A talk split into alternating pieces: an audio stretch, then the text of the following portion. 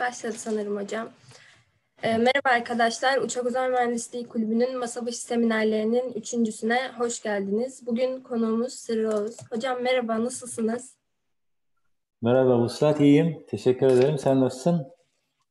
Ben de iyiyim hocam. Bu karantina günlerinde elimizden geldiğince iyi olmaya çalışıyoruz. Karantina sebebiyle malum okula gidemiyoruz fakat e, biz kulüp olarak çalışmalarımıza e, devam etmeye özen gösteriyoruz. Peki hocam siz e, çalışmalarınızı nasıl devam ettiriyorsunuz bu süreçte? Yani e, ya, çalış tabii biz de biz de? Evet biz de biz de karantinadayız. Mart'tan Mart'ın ortalarından beri e, iş yeri önce e, stage 2'ye çıkmıştı. Stage 3 böyle değişik stage'leri var. Stage 3 olduğu zaman yani mandatory dedikleri e, evden çalışmak şart. Zorunlu durumlarda essential personel dedikleri hani Mission Center'da çalışan ISS'le direkt her gün bağlantısı olanların girmesi sadece izin veriliyor. Şu anda o seviyedeyiz. O yüzden sizlerden bir farkımız yok.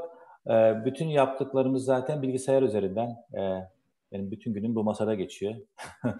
Ve e, yani işte, bize de vakit ayırıyorsunuz e, böyle günlerde. Teşekkür ederiz. Yani onu siz it, İTÜ'lülere her zaman vaktimiz var. Gençlere, İTÜ'lülere, uzaya, e, bilime merak olanlara. Son günlerde bayağı yayınlar da yaptık. E, böyle ben gidiyor yani şu anda. Hocam. Şu, şu anda e, tabii bazı alanlarda zor oluyor. Direkt e, se, mesela Kennedy Uzay Merkezi'ne gitmem gerekiyordu pazartesi. Yani 27'sine kadar 27'sinde önemli bir uçuşumuz var SpaceX'in.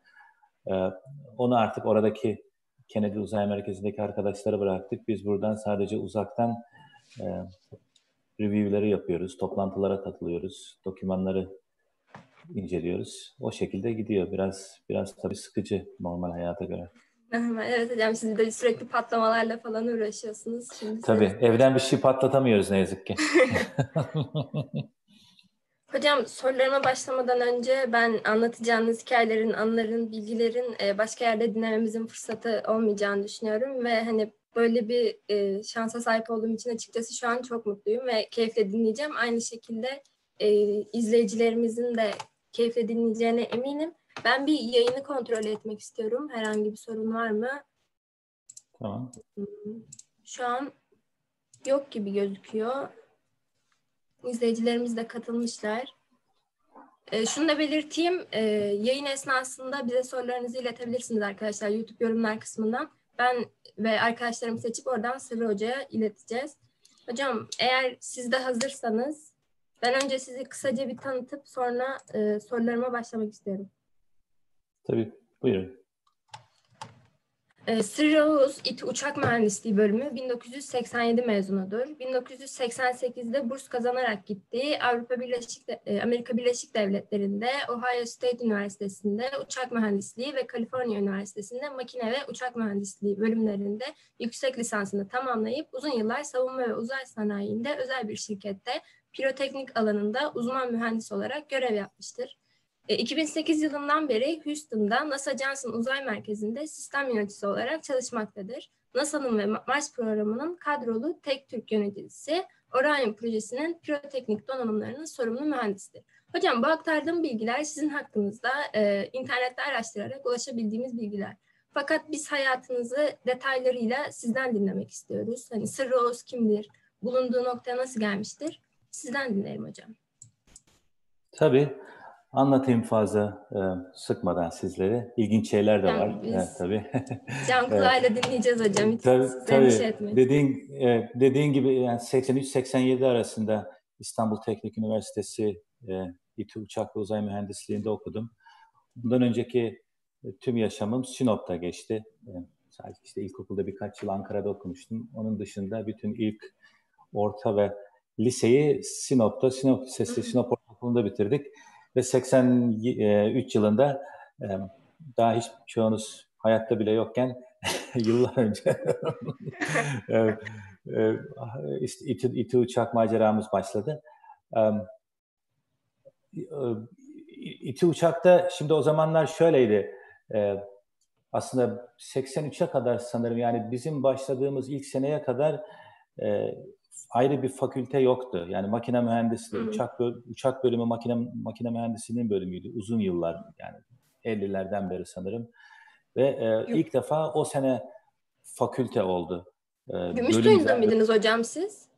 Şöyle şimdi e, aslında makine makine mühendisliği gümüş suyundaydı. Sanırım hala gümüş suyunda yanılmıyorsam. Hı hı, ee, gümüş suyunda. E, uçak mühendisliği de onun bir parçasıydı. Yani o zaman uza, uçak uzay demiyorlardı. Uçak mühendisliği hı hı. E, bölümü, makinenin bir alt bölümüydü.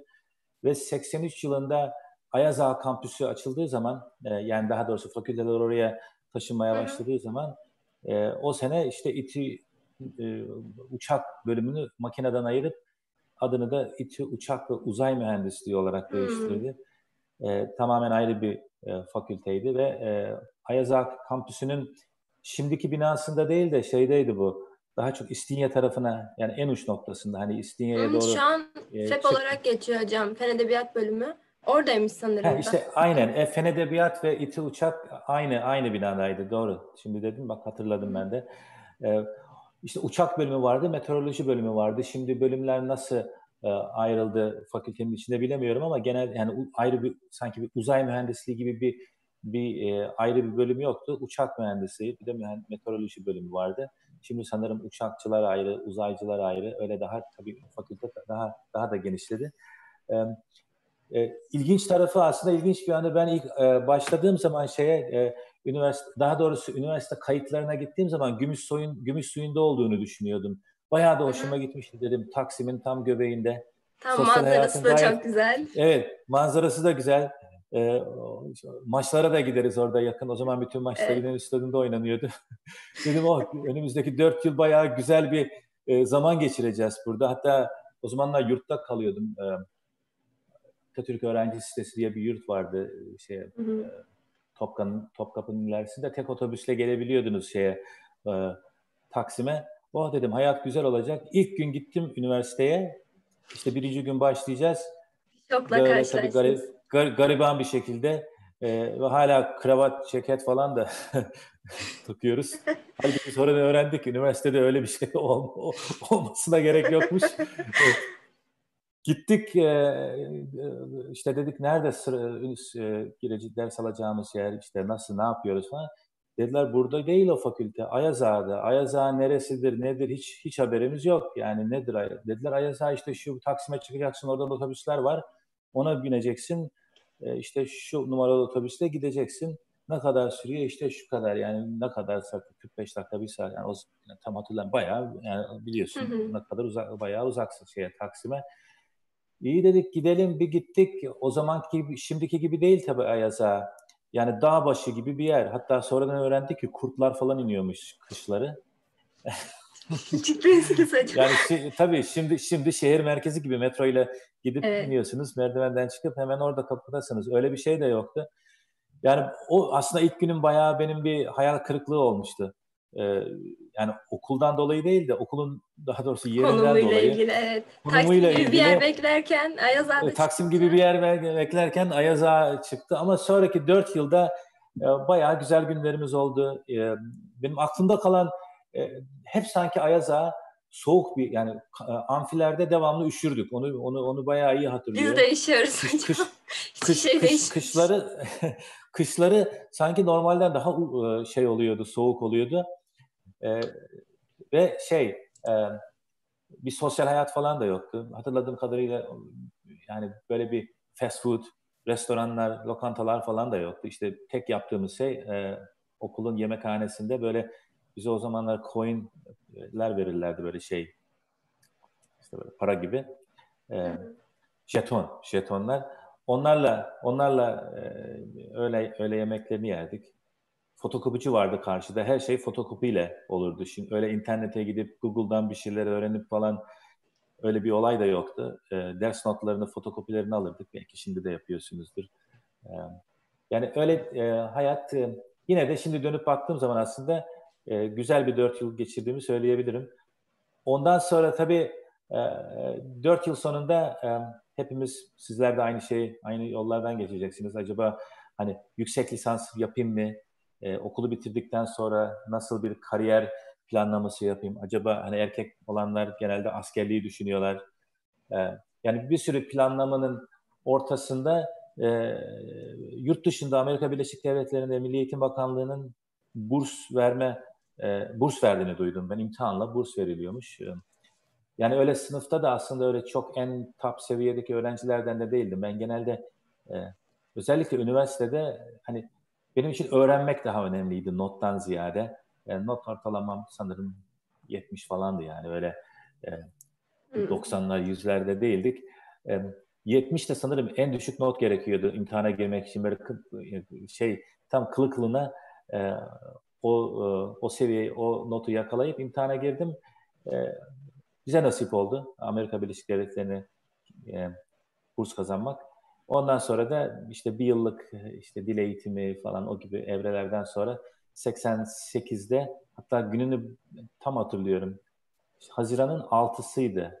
6 8'iydi. 6'sıydı. 8 Haziran 1988'de e, Los Angeles'a ayak bastık ve oradan sonra hayatımız tamamen Değişti. Amerika'da geçmeye başladı.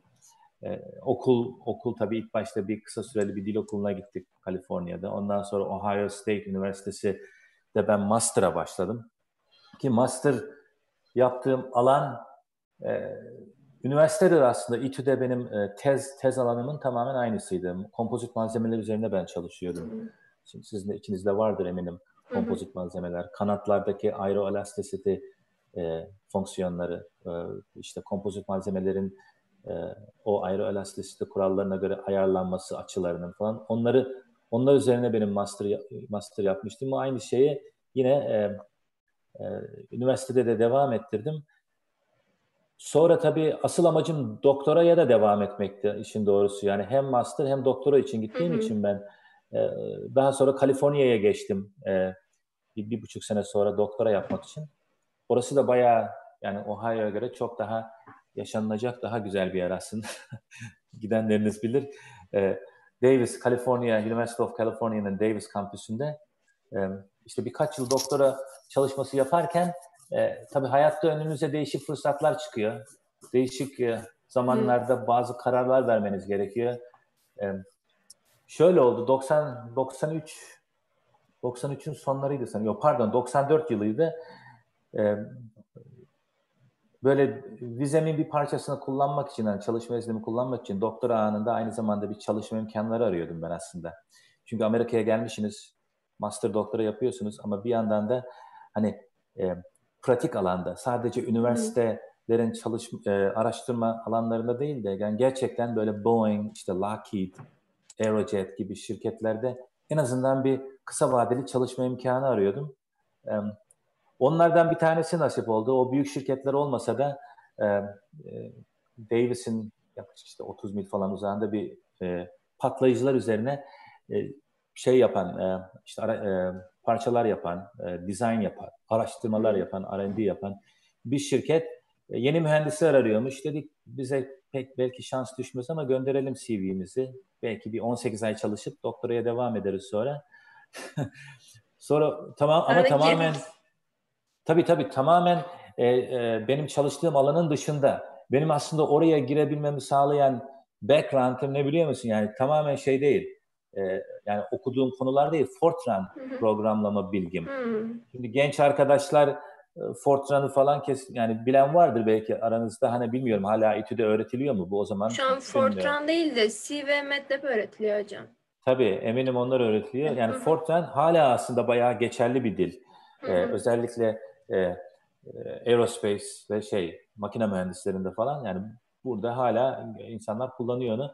O konuda benim bayağı bilgim vardı e, ve o konuda bilgisi olan birini arıyorlarmış. Yani öyle rezümemde o onların dikkatini çekmiş sanırım CV'mde. ve üstelik bu tabii 11 e, Eylül'den çok önceki zamanlarda olduğu için böyle yabancıların askeri e, savunma sanayiyle ilgili alanlarda çalışma imkanı biraz daha fazlaydı. Yani çalışma izni olduğu sürece sizlere fazla bir sorun çıkarmıyorlardı. O şekilde e, onların e, şeysini kabul ettim e, teklifini. Dedim 18 ay çalışırız sonra döneriz. 18 ay sonra o 3 yıla çıktı. Dediler siz projeye devam etmeni istiyoruz. 3 yıl oldu işte 5 yıl. 5 yıl oldu 10 yıl. ya, o şirkette 10 14 yıl 14 yıl çalıştım. E, ve bir de çalıştığınız alanı çok severseniz aslında e, bırakamıyorsunuz yani. E, yani de, aklımda devamlı vardı acaba doktoraya dönerim kompozit malzemeler üzerine tekrar çalışabilir miyim falan derken bu bir, bir burada bir söylem vardır Amerika'da özellikle bizim alanda bizim branşımızda once you are in pyrotechnics you never get out of it. Yani pirotekniklerin bir, bir, bir kere piroteknik işine girerseniz ki bu patlayıcılar, ateşleyiciler yani devamlı yüksek adrenalinde çalışıyorsunuz. Hele benim ilk ilk 10 10 senem falan F-22 uçaklarında çok çalışmalar yaptık. Onların e, roketlerini falan e, kanopi fırlatma roketlerini, ejection seatleri, şey fırlatma koltuklarını. Dedim bu hayattan biraz vazgeçmek zor. E, öyle devam ettik ettik. Yani sonra baktık yani 94'ten bugüne geldik. Hala e, kompozit malzeme işine geri dönmüş değiliz. Herhalde bu yaştan sonra da bu yaştan sonra da yani ilk benim e, başlamam öyle oldu. Şimdi bu bu görüşmeyi aslında biraz da daha zevkli, sıkıcılıktan da çıkarmak için araya böyle anılar da katıyorum e, ilginizi Tabii çeksin hocam. diye. Hı hı. Ya bunu bunu birkaç birkaç yerde anlattım belki bilmiyorum daha önce de sizlere de anlattıysam hani öbürkü toplantılarımızda e, duymayanlarınız vardır. Çok ilginç aslında benim 94 yılında e, hani derler ya biraz da şans yanınızda olacak. Yani çok iyi bir öğrenci olabilirsiniz. Background'ınız çok iyi olabilir.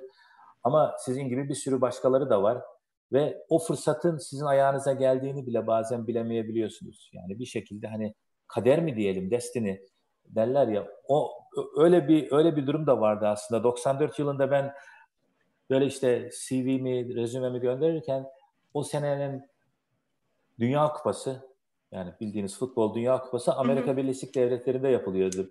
Bilenler bilir. Ve benim hayalim de Dünya Kupası maçlarından bir tanesine gitmek.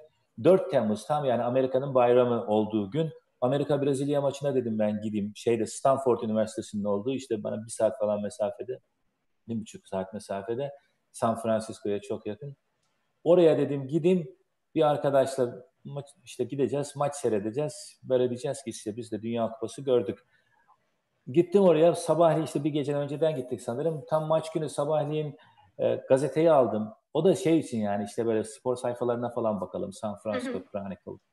İşte maç kadroları, işte Brezilya'da kimler oynuyor falan böyle. Böyle bir, bir, şey, bir de o günün gazetesini saklarız diye. İlginç oldu. Dedim bir de şeylere bakayım. E, job e, advertisement'lara, şeylere, ilanlarına, iş ilanlarına. Öylesine hani bir yandan çayımızı içerken bir yandan da ona bakıyoruz.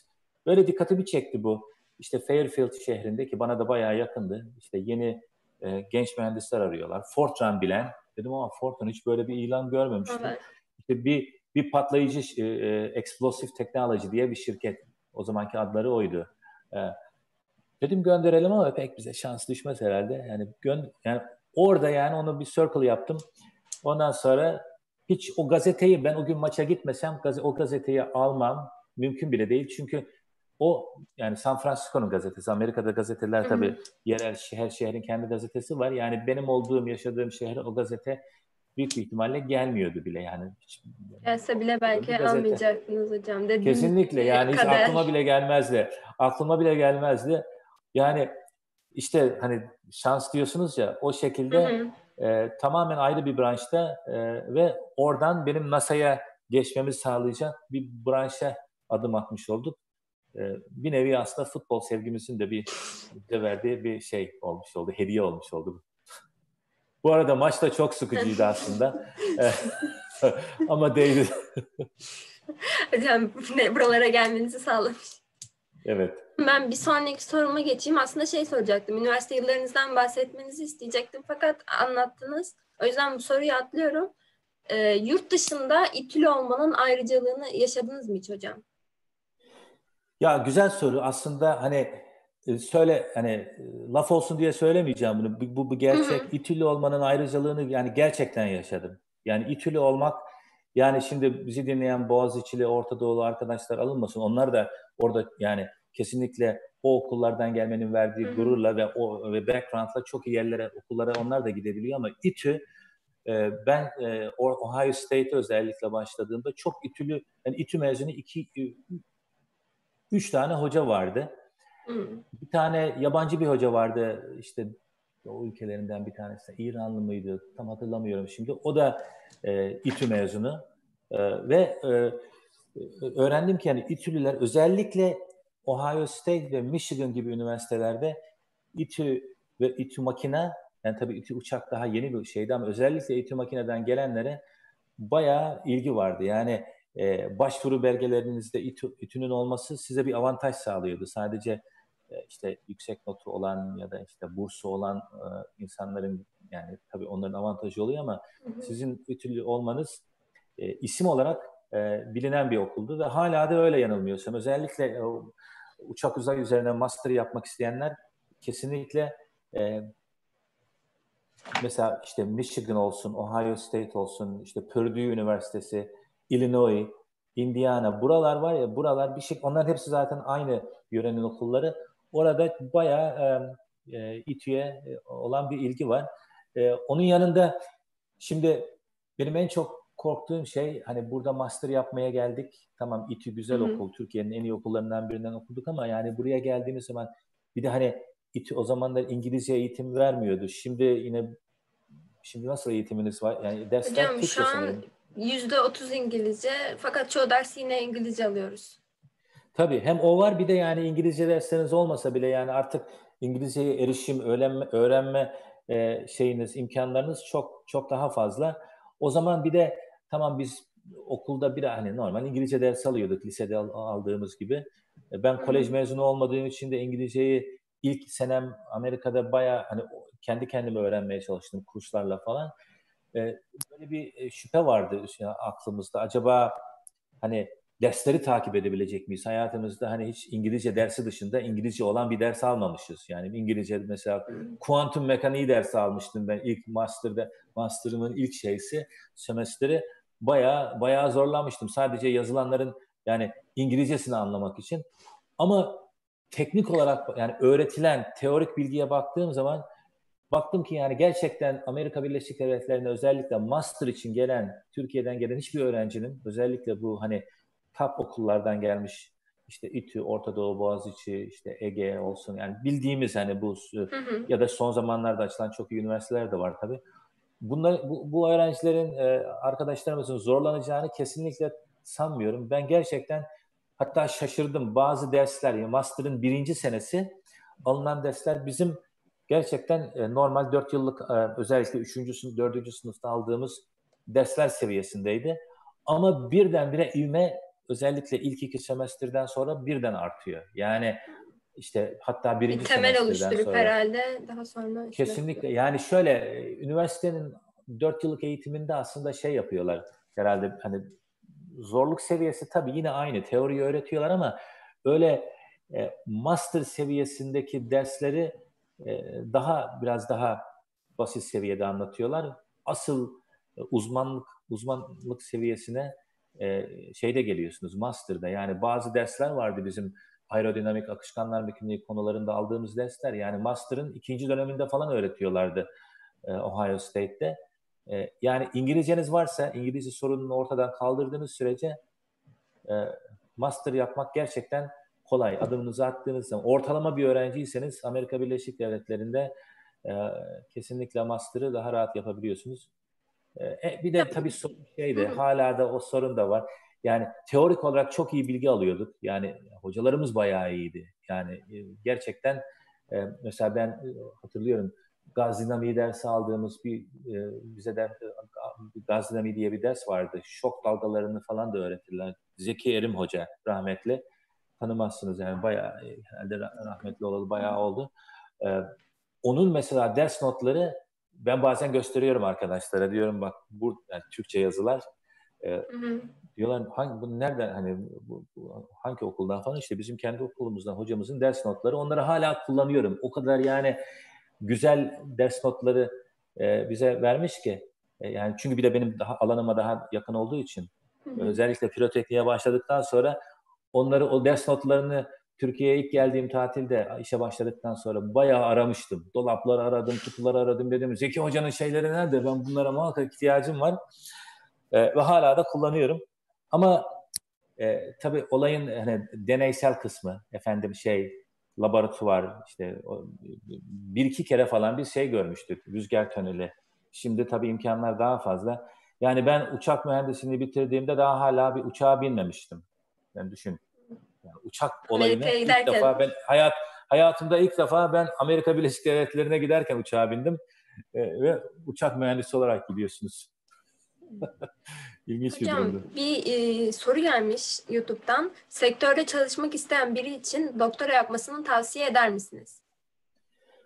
Şu, e, şöyle diyeyim ben size. Tabii bu herkes için ayrı. Yani böyle hep bunun bir tane cevabı yok. Ne yapmak istediğinize, nerede çalışmak istediğinize de bağlı. Ben Amerika e, OEA şirketinde ilk başladığım zaman OEA Aerospace sonra Goodrich oldu bunun adı. Şimdi Collins Aerospace. Bu şirketi mesela benim e, menajerlerim işte direktörler, uzman, şef mühendisler bana de açıkça söylerdi. Eğer sen şu anda doktoralı olsaydın büyük bir ihtimalle bu pozisyon için bu bu teklifi yapmazdık sana diyorlardı. Çünkü bazı alanlarda yani özellikle mühendisliğin e, şey alanında böyle pratik alanında yani sanayide çalışıyorsanız yani endüstride e, bazı durumlarda sizi overqualified dedikleri bir durumla da karşılaşabiliyorsunuz. Yani overqualified kabul ediyorlar. E, çünkü sizinle çalışacak üstünüzdeki kişilerin birçoğu belki doktorası olmayan kişiler. Oradan bir avantajsa de, dezavantaj olabiliyor.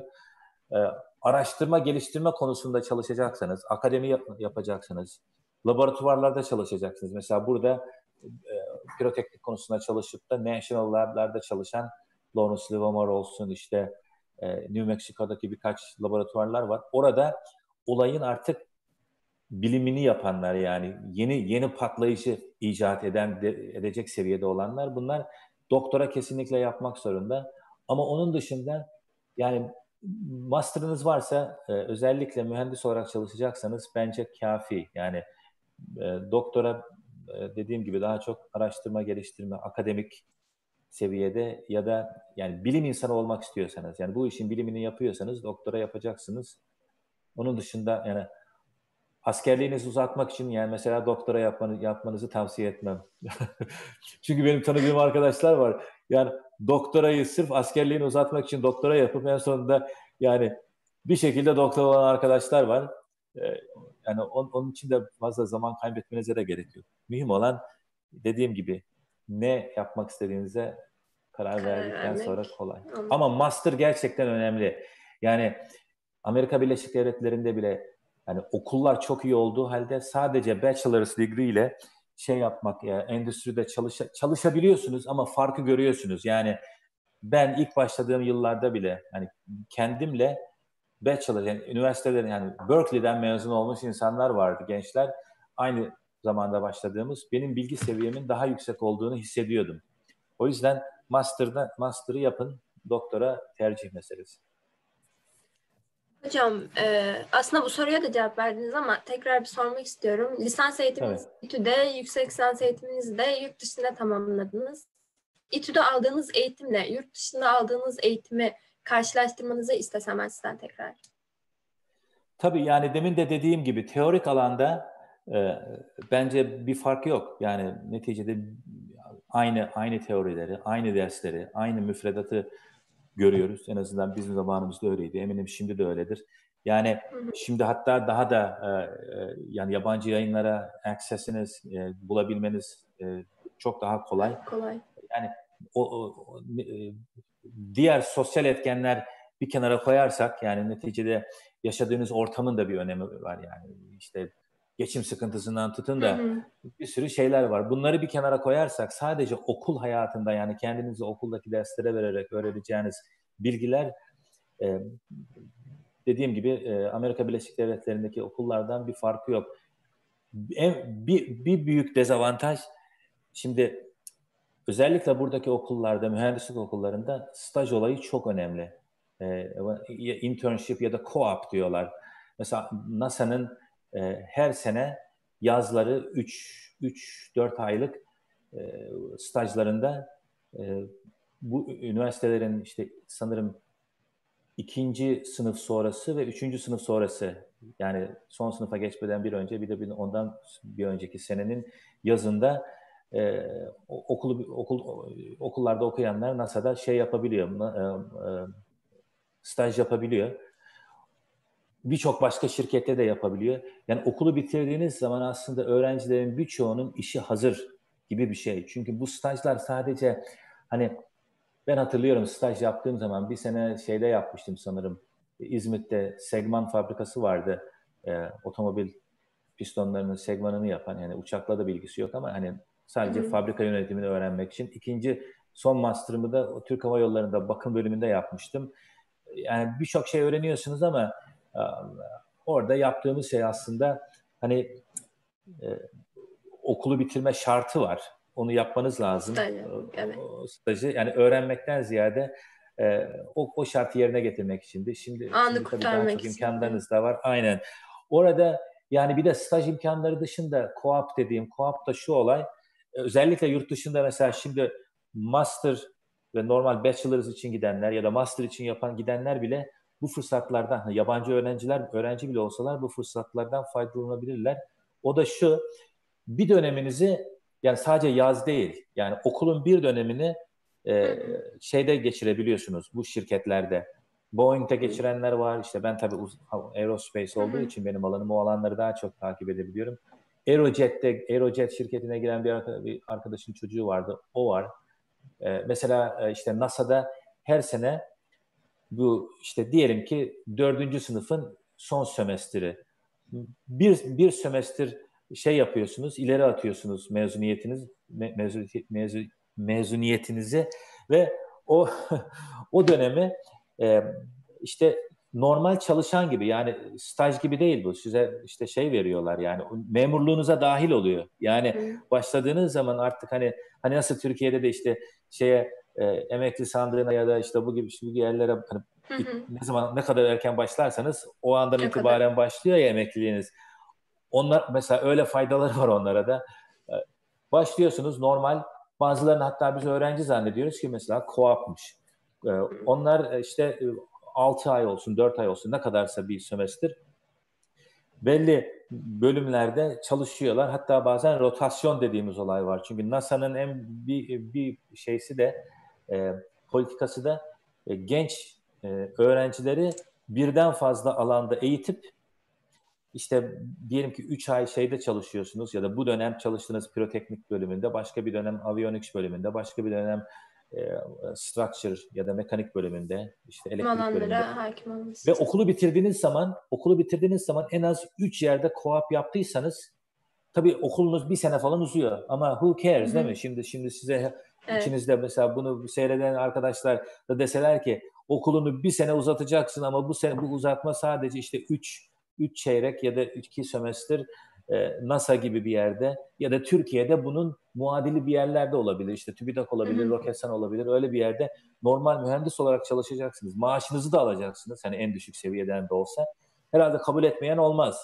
E, çünkü Tabii yani hocam, okul, eğitim. okul ve bu co-op yani bu birlikte gittiği zaman e, yani okulu bitirenlerin yani mühendislik bölümünü bitirip de Amerika Birleşik Devletleri'nde acaba iş bulur muyum e, şeysine kapılan yok. Ee, ve hadi e, iş bulsanız bile birçok insan hani iş bulabilir miyim ama acaba e, şey çekecek miyim? Hani bir yabancılık çekecek miyim? Bir hani ilk defa çalışmaya başlayacağım Hı-hı. başarabilecek miyim? Onu zaten öğrencilik döneminde yaptıkları için öğrencilik döneminde hani işimi kaybetme bilmem ne derdi de yok. Zaten o sizin eğitiminizin bir parçası. Size bir öğre- e, mühendis tayin ediyorlar yanınıza e, rol model diyorlar ona. Onu e, e, işte şeyle e, bir dönem boyunca o mühendisle beraber e, bir nevi usta çırak gibi çalışıyorsunuz. Ve bu dediğim gibi birçok birçok NASA dışında da birçok e, şirkette laboratuvarda mevcut. Bilmiyorum Türkiye'de öyle şeylerin var mı? Yani biliyorum ki şey var, staj olayı var ama bu özel şirketlerin e, bu gibi ya, e, var, var sanırım. Uzun dönem, bir dönem boyunca e, boş günde, okuldaki boş günlerimizde TAİ'ye gidip orada uzun dönem işte bir dönem boyunca staj yapma imkanı var. Onun dışında diğer evet, yani, var mı bu tam bilmiyorum. Çünkü bu, bu gerçekten olması gereken bir şey. Yani dediğim gibi okulda bazı şeyleri öğreniyorsunuz ama okulu bitirdiğiniz zaman mühendis olarak hazır olmanız lazım. Bundan daha iyi de bir fırsat olmuyor tabii. Hocam ben diğer soruma geçeyim. Ee, üniversiteyi birlikte okuduğunuz dönem arkadaşlarınızla iletişim halinde misiniz? Görüştükleriniz var mı? var tabii. Bizim bir WhatsApp grubumuz var. Evet, 1183'lerin. Sizin yine 11 11 11 ile mi başlıyor numaralarınız? Evet hocam 11 ile başlıyor. Evet bizim de evet 11.80'i siz herhalde 11 ne oluyor? 20 Ben 11 180'im. 190 180. bu evet. Evet.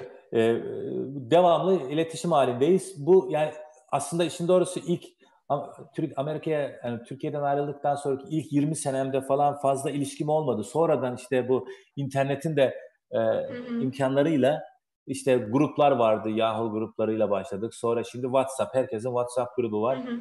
E, 80 e, 2000, 2017 yılında 30. yılı e, e, yıl dönümü vardı. E, 87 mezunlarının ben 87 mezunuyum. Türkiye'ye gelmiştim o zaman şey için bir konferans için yine. E, tam da ona denk geldi. Yani 87 mezunlarının e, ödül törenine ya da işte İTÜ günleri vardı. O İTÜ günlerin ha, olduğu evet, güne denk geliyordu. Tabii tabii. Orada e, 30 yıl sonra tüm arkadaşları yani birçoğunu gördük. E, tabii yani değişik oluyor. Çünkü e, ayrıldığınızda hepiniz 20 yaşındasınız. Evet. 30 sene sonra artık herkesin saçları ağarmış. E, ağarmayanlar da vardı tabii. Ama şu anda o e, WhatsApp grubunda e, hep beraber Türkiye'yi kurtarmaya çalışıyoruz. Onun dışında e, tabii bu karantina dönemleri olduğu için trend topik şu sıralar e, e, evde ekmek yapımı. E, en iyi ekmeği kim yapıyor? Bir de uçak mühendisleri bir araya gelip e, ekmek yapımı üzerinde tartıştıkları zaman olay biraz daha işin yani işin ciddiyeti artıyor. E, ekmeklerin kalitesi de artabiliyor ya da bazen azalabiliyor. E, yani ilginç ilginç konuşmalar oluyor. E, bu arkadaşlar arasında aslında yani 87, seks, çoğumuz 87'de, 88'de, bir 90'lara kadar devam, değişik devrelerde şey olan, mezun olan arkadaşlar vardı 83'lü girişlilerden. Birçoğu çok iyi yerlere geldiler. Yani ben NASA'da çalışıyorum ama onun dışında e, yani takip ettiğim arkadaşlar arasında İTÜ Uçak ve Uzay bölümünde şu anda hocalık yapan çok değerli e, arkadaşlar var.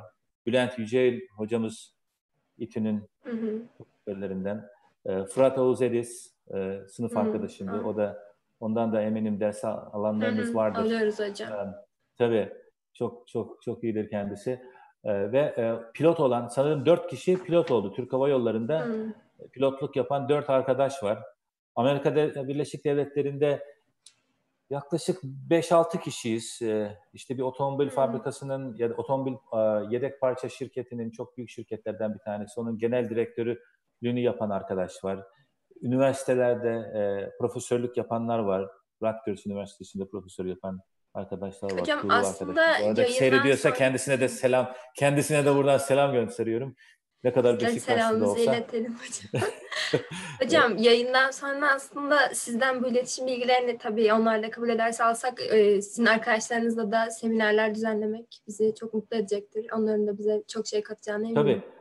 E, ve bu aslında e, ismi, onun ismini tabii anmadan kesinlikle geçmeyeyim. Çünkü siz de e, şeyin YouTube kanalınızda sanırım Onunla da e, bir e, Yusuf hocam görüşme yaptınız. Yusuf Kahvecioğlu. Yusuf, Yusuf, Yusuf Kahvecioğlu e, efsanedir kendisi. Ben ona yani evet hocam. En legend, legendary Yusuf Kahvecioğlu. E, Türkiye'de ilk defa kendi uçağını yapıp ve bunu sadece yapıp değil, bir model uçaktan bahsetmiyoruz burada. Yapıp hı hı. uçuran e, bir arkadaş e, hala e, bir şeyler icat etmenin peşinde. Samsun'da kendisi, Samsun'da yaşıyor. Biz geçen güz döneminde hocam kendisini ağırladık fakültede. Bir seminere gelmişti bize. Gerçekten anlattığınız gibi efsane birisi. Kesin, Yap, kesinlikle. Çalışmaları, evet. geçmişte yaptıkları, şu an yapacakları. Evet. Keşke Türkiye e, yani ülke olarak Yusuf'un e, yıllardır kafasında olan bu projeleri e, hayata geçirebilmek için e, destekte bulunsaydı. Yani birçok alanda özellikle aerospace, havacılık alanında yani abartmıyorum. Sadece onun sayesinde bile e, çok daha değişik yerlerde olabilirdik. Bu bir gerçek bence. Evet hocam. Hocam ben ilk etapta daha kişisel sorular sorup sizi tanıma üzerine e, soruları hazırlamıştım. Şu an daha teknik sorulara geçmek istiyorum. Tabii. E, Orion projesi NASA'da çalıştığınız ilk proje ve hala devam ediyor. Bize bu projenin kapsamından, detaylarından bahseder misiniz hocam? Tabii bahsedeyim. Şimdi Orion projesi 2000'li yılların ortasında falan başladı. Aslında Constellation ismiyle başladı. Hmm. Çok büyük bir projeydi. Yani Ay, işte Mars, efendim derin uzay hepsini kapsayan ve bunlar Orion'da bunların bir parçası olan uzay aracı. E, Multi-Purpose Crew Vehicle, MPCV. 2008 e, yılında benim NASA'ya geçişim de aslında Orion projesi sayesinde oldu. Çünkü uzay mekiğinin e, artık yavaş yavaş emekli olma zamanı geliyordu. 2011 yılında bildiğiniz gibi e, servisten kalktı. Hı hı. E, 2008 yılında da işte ben direkt Orion projesine çalışmak için bana iş teklifi geldi. Çünkü daha önceki yaptığımız bütün çalışmalar uzay mekiğiyle ilgiliydi ve NASA ile devamlı biz irtibat halindeydik. Yani şu anda çalıştığım benim ofise yani yıllarca en azından 10 kere gelmişliğim vardır. Daha önceki e, yıllarda da 2008'den önce de. O şekilde Orion projesine başladık. Orion projesinin şu andaki haliyle en birinci amacı yine tabii e, son amaç olarak Mars'a insanlı e, yolculuk 2030'lu yıllarda. Şimdi bu Hı. aslında Orion aracının ben arada bir size şey de göstereyim. Slide bakayım share et bunu becerebilirsek. Şu an ekran paylaşabiliyor musunuz hocam? Disabled. Ekran paylaşabiliyor muyuz? Post yaptım. Bunu açalım. Share diyelim. Görüyor musunuz? Evet hocam şu an gözüküyor. Bu gördüğünüz, ekranda gördüğünüz e, Orion aracı e, aslında şey yani herhalde bu e, bilgisayarda yapılmış bir şey. Bu internette buldum. Bu direkt olarak e, bendeki dosyalardan bir şeyleri paylaşmak da istemedim. Gizli fazla gizlisi e, saklısı yok bunun gerçi hı hı. ama Orion aracı şu anda Artemis denen bir pro, e, e, şey misyonun parçası olarak kullanılacak. Şimdi biraz da ona gelin. Orion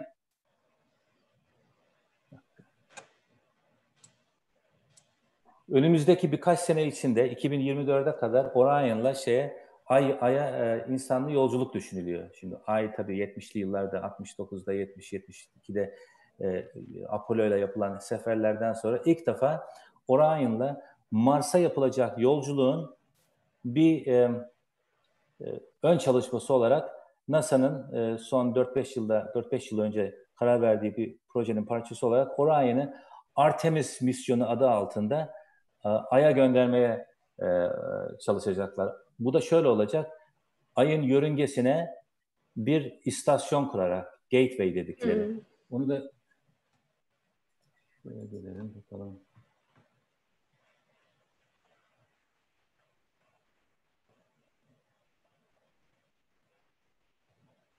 Şöyle bir istasyon kurmayı düşünüyorlar ayın etrafına. Orion bu arkada kenetli şey gateway'e kenetli olan e, uzay aracı. Profesörümü görebilir? Şu araç.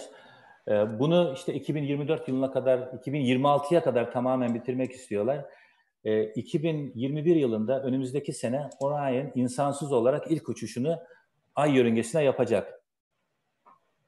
Şunu göstereyim aslında size hepsini daha iyi anlatacak. Burada işte 2020'den 2024'e kadar e, e, bu Orion projesi nasıl gidecek, nasıl ilerleyecek bunu bunu anlatan bir e, slide bu. E, 2021 yılında Artemis 1 ile ilk defa insansız olarak e, uzun yıllar sonra alçak yörüngenin dışına çıkmış bir uzay aracı göreceksiniz. Hı hı. Daha sonra Artemis 2 yani Orion'ın ikinci test uçuşu insanlı olacak bu uçuş. E, astronotlar olacak içinde ve e, yine tekrar e, amaç ayın yüzeyine inmekten ziyade böyle bir trajektörüyle 8 şeklinde şu şekilde gördüğünüz gibi dünyadan ayrılıp 8 şeklinde bir yörünge çizerek e, hem SLS'i yani e, roketini deneyecek hem cryogenic e, second stage'lerini deneyecek e, e, ve onun dışında ay yörüngesinde e, tur atıp 10 günlük bir misyon sonunda dünyaya yani ilk defa Apollo zamanından beri e, e, alçak yörüngenin yani yaklaşık şuralarda oluyor alçak yörünge, uzay istasyonunun olduğu yörünge. E, onun dışına çıkan insan uzay aracı olacak Apollo'dan beri ilk defa. O zamandan beri neden başka e, fırlatma yapılmadı? Ya şöyle o çok o, o soru da çok geliyor. Yani aya aya altı kere şunu şunu Ay'a e, aslında bir kere değil, yani 6 kere seyahat yapıldı. 69'da 72 arasında bildiğiniz gibi. İlk defa 69'da e, Apollo 11 ile ondan sonra işte e, 17'ye Apollo 17'ye kadar 6 tane at, e, uçuş. Apollo 13 uçamadı. Bildiğiniz gibi Apollo 13 filmini de seyredersiniz. Niye uçamadığını gayet güzel anlatmışlar filmde. 72'den sonra niye gitmediler? E, e, çünkü aslında şöyle, bunu birkaç kere anlattım aslında arkadaşlara e, değişik platformlarda. Uzay mekiği projesi aslında 70'li yılların işte ortalarında öyle yani başlarda düşünmeye başlamışlardı. Dünyanın çevresinde bir istasyon kurma ve e, devamlı gidip gelebilecek, bu istasyona gidip gelebilecek ve uçak gibi inebilen e, e, bir e, uzay aracı yapma projesi. Bu da nedir? Daha sonra uzay mekiği olarak da bir ortaya çıktı. O projenin hazırlıklarını yaparken e, tabii bütçe gerekiyor bunlara ve a, Apollo projesi de e, ayda yapılacak yani sadece hani aya ziyaret etmek için ya da gitmiş olmak için gitmekten ziyade hı hı. belli bir amacı olması lazım bu misyonların. O misyonunu tamamladığını düşündüler. Yani aya gitmenin hı, bunda, o da, daha daha sonraki senelerde aya gitmemesinin sebebi gitmesi için bir sebep yoktu. Yani bir de aynı anda çok pahalı değişik projelerin NASA içinde yürütülmesi bayağı zor. Yani baktığınız zaman aslında bu evrelere işte e, Apollo'dan önce Gemini e, projesi vardı. Daha sonra Apollo geldi. Onu devam eden projede e, uzay mekiği projesi vardı. Ne zaman ki uzay mekiği bitti, işte Orion projesi başladı. Orion projesinin sonlarına doğru yani daha gerçi sonlarına gelmedik ama hani en azından dizaynının sonlarına geliyoruz. Hı hı. İşte Commercial Crew dediğimiz ticari uzay araçlarının projesi var. Bunları böyle evre evre yaptıkları için o dönemde e, Apollo projesini durdurdular. Tabii bunun başka sebepleri de olabilir. Bilmiyorum ama e, teknik ya da bütçesel sebebi e, bütün e, bütçenin daha değişik bir programa aktarılmasıydı. Asıl sebep o.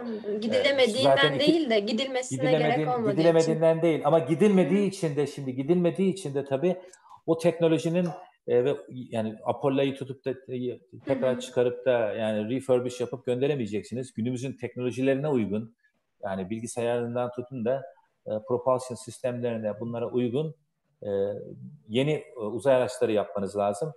Bir de şöyle bazen mesela konuşuyoruz. Apollo zamanında çalışan mühendisler var artık gelmişler yani 70-80 yaşlarında. Hı. Anlatıyorlar bize Apollo'nun sistemlerini nasıl bazı şeylerde şu anda mesela e, Orion ya da işte uzay mekiği döneminde bile hatta asla kabul edilemeyecek şeylerin yani güvenlik bakımından yani pilot e, astronot güvenliği bakımından yani aklımızın bile ucundan geçiremeyeceğimiz bazı kurallar o zamanlar e, kabul edilebilen kurallardı. E, ve e, mesela şimdi diyorlar ki o, bu an şu anki kurallar o zaman olsaydı yani NASA'nın özellikle bu uzay mekiği kazalarından sonra ortaya koyduğu bazı kurallar var. Apollo'nun yani Apollo 11'i bırakın Apollo 1 bile yani daha hı hı. çıkamazdı e, şeyden. E, yani ilk insanı Ay'a göndermeyi bırakın uzaya bile gönderemezdik. Sadece zaman alırdı yani. Çünkü biz bir düşünün Orion projesi 2000'lerde başladı. Hala daha Devam ilk insan ilk insanla uçuşumuzu yapamadık. Yavaş ilerliyor işler. Ee, o yüzden aslında gitmemek e, ana sebep o. Ama ondan sonraki dönemde şimdi şimdi bu Artemis projesi bittikten sonra yani Gateway projesi diyelim Artemis Gateway beraber bu astronotların e, sadece uzay istasyonunda değil ay yüzeyinde ve işte bu e, Gateway'de eklenecek bir habitatta uzay ortamına alışmaları, bunların eğitiminin yapılmaları, yapılması bunları e, yapacaklar uzun yıllar. Yani 2030'lara kadar bunlar devam edecek. İşte radyasyondan korunmak için gerekli shieldler, e, e, habitat ortamında ya da yaşam ortamında bitki yetiştirilmesi, ay, ay üzerine değişik üsler kurup burada e, bir nevi Mars'ın egzersizini yapacaklar. E, işte dediğim gibi bu projeler tamamen aslında e, ara proje, Mars projesinin bir parçası olarak. Hocam peki bu e, Orion projesi dışında çalıştığınız, ilgilendiğiniz e, projelerden de bahseder misiniz? Tabii. E, aslında ben şunu açayım tekrar size. Çünkü benim şu anda sistem yöneticiliğini yaptığım proje aslında Orion projesi değil. Ben Orion'da mühendis olarak çalıştım uzun yıllar. Şu anda da danışman mühendisi olarak hala yardım ediyorum ama tabii böyle e, NASA gibi yerlerde çalıştığınız zaman her hangi şirkette olursa olsun aynı şey hani biraz da kariyer olarak yükselmeniz için değişik programlara geçmeniz gerekiyor. Hı hı. Ben 2000 2013'ten sonra 2012 13'ten sonra böyle bir fırsat gelmişti. Commercial Crew programı dedikleri insanlı e, uzay araçlarının ticari hı. şirketlerce yapılması. NASA bunu fonluyor ve SpaceX, Boeing, Blue Origin, işte Sierra Nevada gibi şirketlere devrediyor. Ama NASA için yaptıkları için uzay araçlarını bütün e, dizaynlardan ve bunların sertifikasyonundan yine tabii NASA sorumlu oluyor. Ben de o projenin yöneticisi olarak başvurdum ve o işte 2012 yılından beri aslında ben resmi olarak Commercial Crew programında çalışıyorum. Bu programın özelliği şuradan yapalım yine. Hepinizin ilgisini çeken SpaceX şirketiyle çalışabilme imkanı bulmak. Ee, SpaceX'e direkt çalışmasam bile e, 2012'den beri e, yani senede belki 6-7 kere SpaceX'e gittiğim olmuştur. Elon Musk'la toplantılarımız oldu. E, yani bu böyle fırsatları işte Commercial Crew programı sayesinde a, kazandık. Bu, bu resimde gördüğünüz şey Falcon 9'ın ve e, e, Dragon'un resmi. Falcon yani bu SpaceX'in e, 27 Mayıs'ta göndereceği e, uzay, uzay istasyonuna göndereceği aracın resmi bu. E, Falcon 9'ı da SpaceX yapıyor. Kapsülünü de, Dragon'ı da kendisi yapıyor. İşte gördüğünüz resimde e, uçuş platformundaki e, resim e, Falcon 9'ın üstte şey e, e, Dragon e, patlayıcı civatalarla bağlanmış şekilde e, e, Falcon 9'a. Burada da işte hani e, sadece visual olsun diye size onu göstereyim dedim. Onun dışında ilginç bir proje, çalıştığımız proje, bu sayfaya geçelim. Bu da Falcon 9'ın e, uzay istasyonundan çekilmiş resmi aslında. E, en sonki uçuşlarında e, ne zamandı? Bir seneyi oldu tabii. Geçen sene geçen sene Ocak Ocak ya da Şubat ayıydı. İlk insansız olarak e, e Demo 1 uçuşunu yaptılar.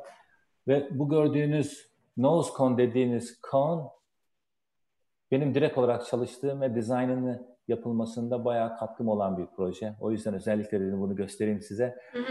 Şöyle bir şey, e, uzay istasyonuna geldiği zaman bu konu açıyorsunuz. Kapa ve bu şekilde kanatlanıyor şu kısmıyla. Bu konun açılması e, yani yarım küre gibi bir şey e, mekanik sistemle yapılıyor. Yani makine mühendislerinin çalışmış olduğu bir şey. Bizim yaptığımız kısım Şimdi bunu e, uzay istasyonundan tekrar undocking yaptığınız zaman yani kilitlenmeyi bitirdiniz, geri çekileceksiniz. Bu kapağın kapanması gerekiyor. Ve tamamen kapanması gerekiyor. Hiç olmaması daha iyi. Yani yarım kapanmaktansa bunu tamamen atarsanız hmm. tekrar atmosfere girme şansınız var. Yani bunu illa kapatmanız gerekmiyor. Bu durumda bunun tekrar hani bir insan uçuş olduğu için bunu bir şekilde ayırmanız lazım. Yani e, hani normal kargo uçuşu olsa o kadar mühim değil. Yani mühim ama yani insan e, hayatı e, olmadığı için E, o kadar önem vermiyorlar. Şu kısımlarını patlayıcıyla patlatıyoruz. Burada iki tane patlayıcı vardı. Patlayıcılar da şunlara benziyor. Bunları frangible nut dediğimiz. Bunlar böyle büyük bir civata düşünün bunu. Bu civataların şu iki kısmına patlayıcıları koyuyoruz. Detonator dediğimiz. Bu tamamen orada Dragon'da kullanılan e, şeyin aynısı değil gerçi. Bu uzay mekiğinde kullanılan parçalardan bir tanesi. Bu da pay, ayrılmış hali. Bunu herhalde şeye Scott Kelly'e astronot e, şeyde uzayda e, istasyonda bir sene kalan ikiz astronotlardan bir tanesi. İkizi dünyada kaldı. Kendisi e, şeyde uzay istasyonunda ona hediye olarak verilmiş bir plaketin bir parçasıydı bu. E, bu işte bunu e, patlattığınız zaman milisaniye içinde bu patlatılıyor ve bunu e, bir bu ortadaki civatayı somundan ayırıyorsunuz. Yani o şekilde bir sistem ve bu sistem e, acil durumlarda eğer bir şekilde kapağı kapatamazsanız bunu patlatıyorsunuz. Ya da dünyaya indikten sonra eğer bir şekilde astronotların çıkması gereken o hatch, o camlı kısım açılmazsa yine bu tepedeki e, konu patlatıp e, ve bir de pusher'lar var, piroteknik pusher'lar. Onların da dizaynını biz yaptık. Sanki şey gibi jet uçaklarındaki hani kanopi vardır. E, fırlatma koltuğu hı hı. fırlamadan önce kapağı açarlar. Aynı sistem. Onunla fırlatırsınız. Ondan sonra da şey e, astronotlar güvenli bir şekilde e, oradan çıkarlar.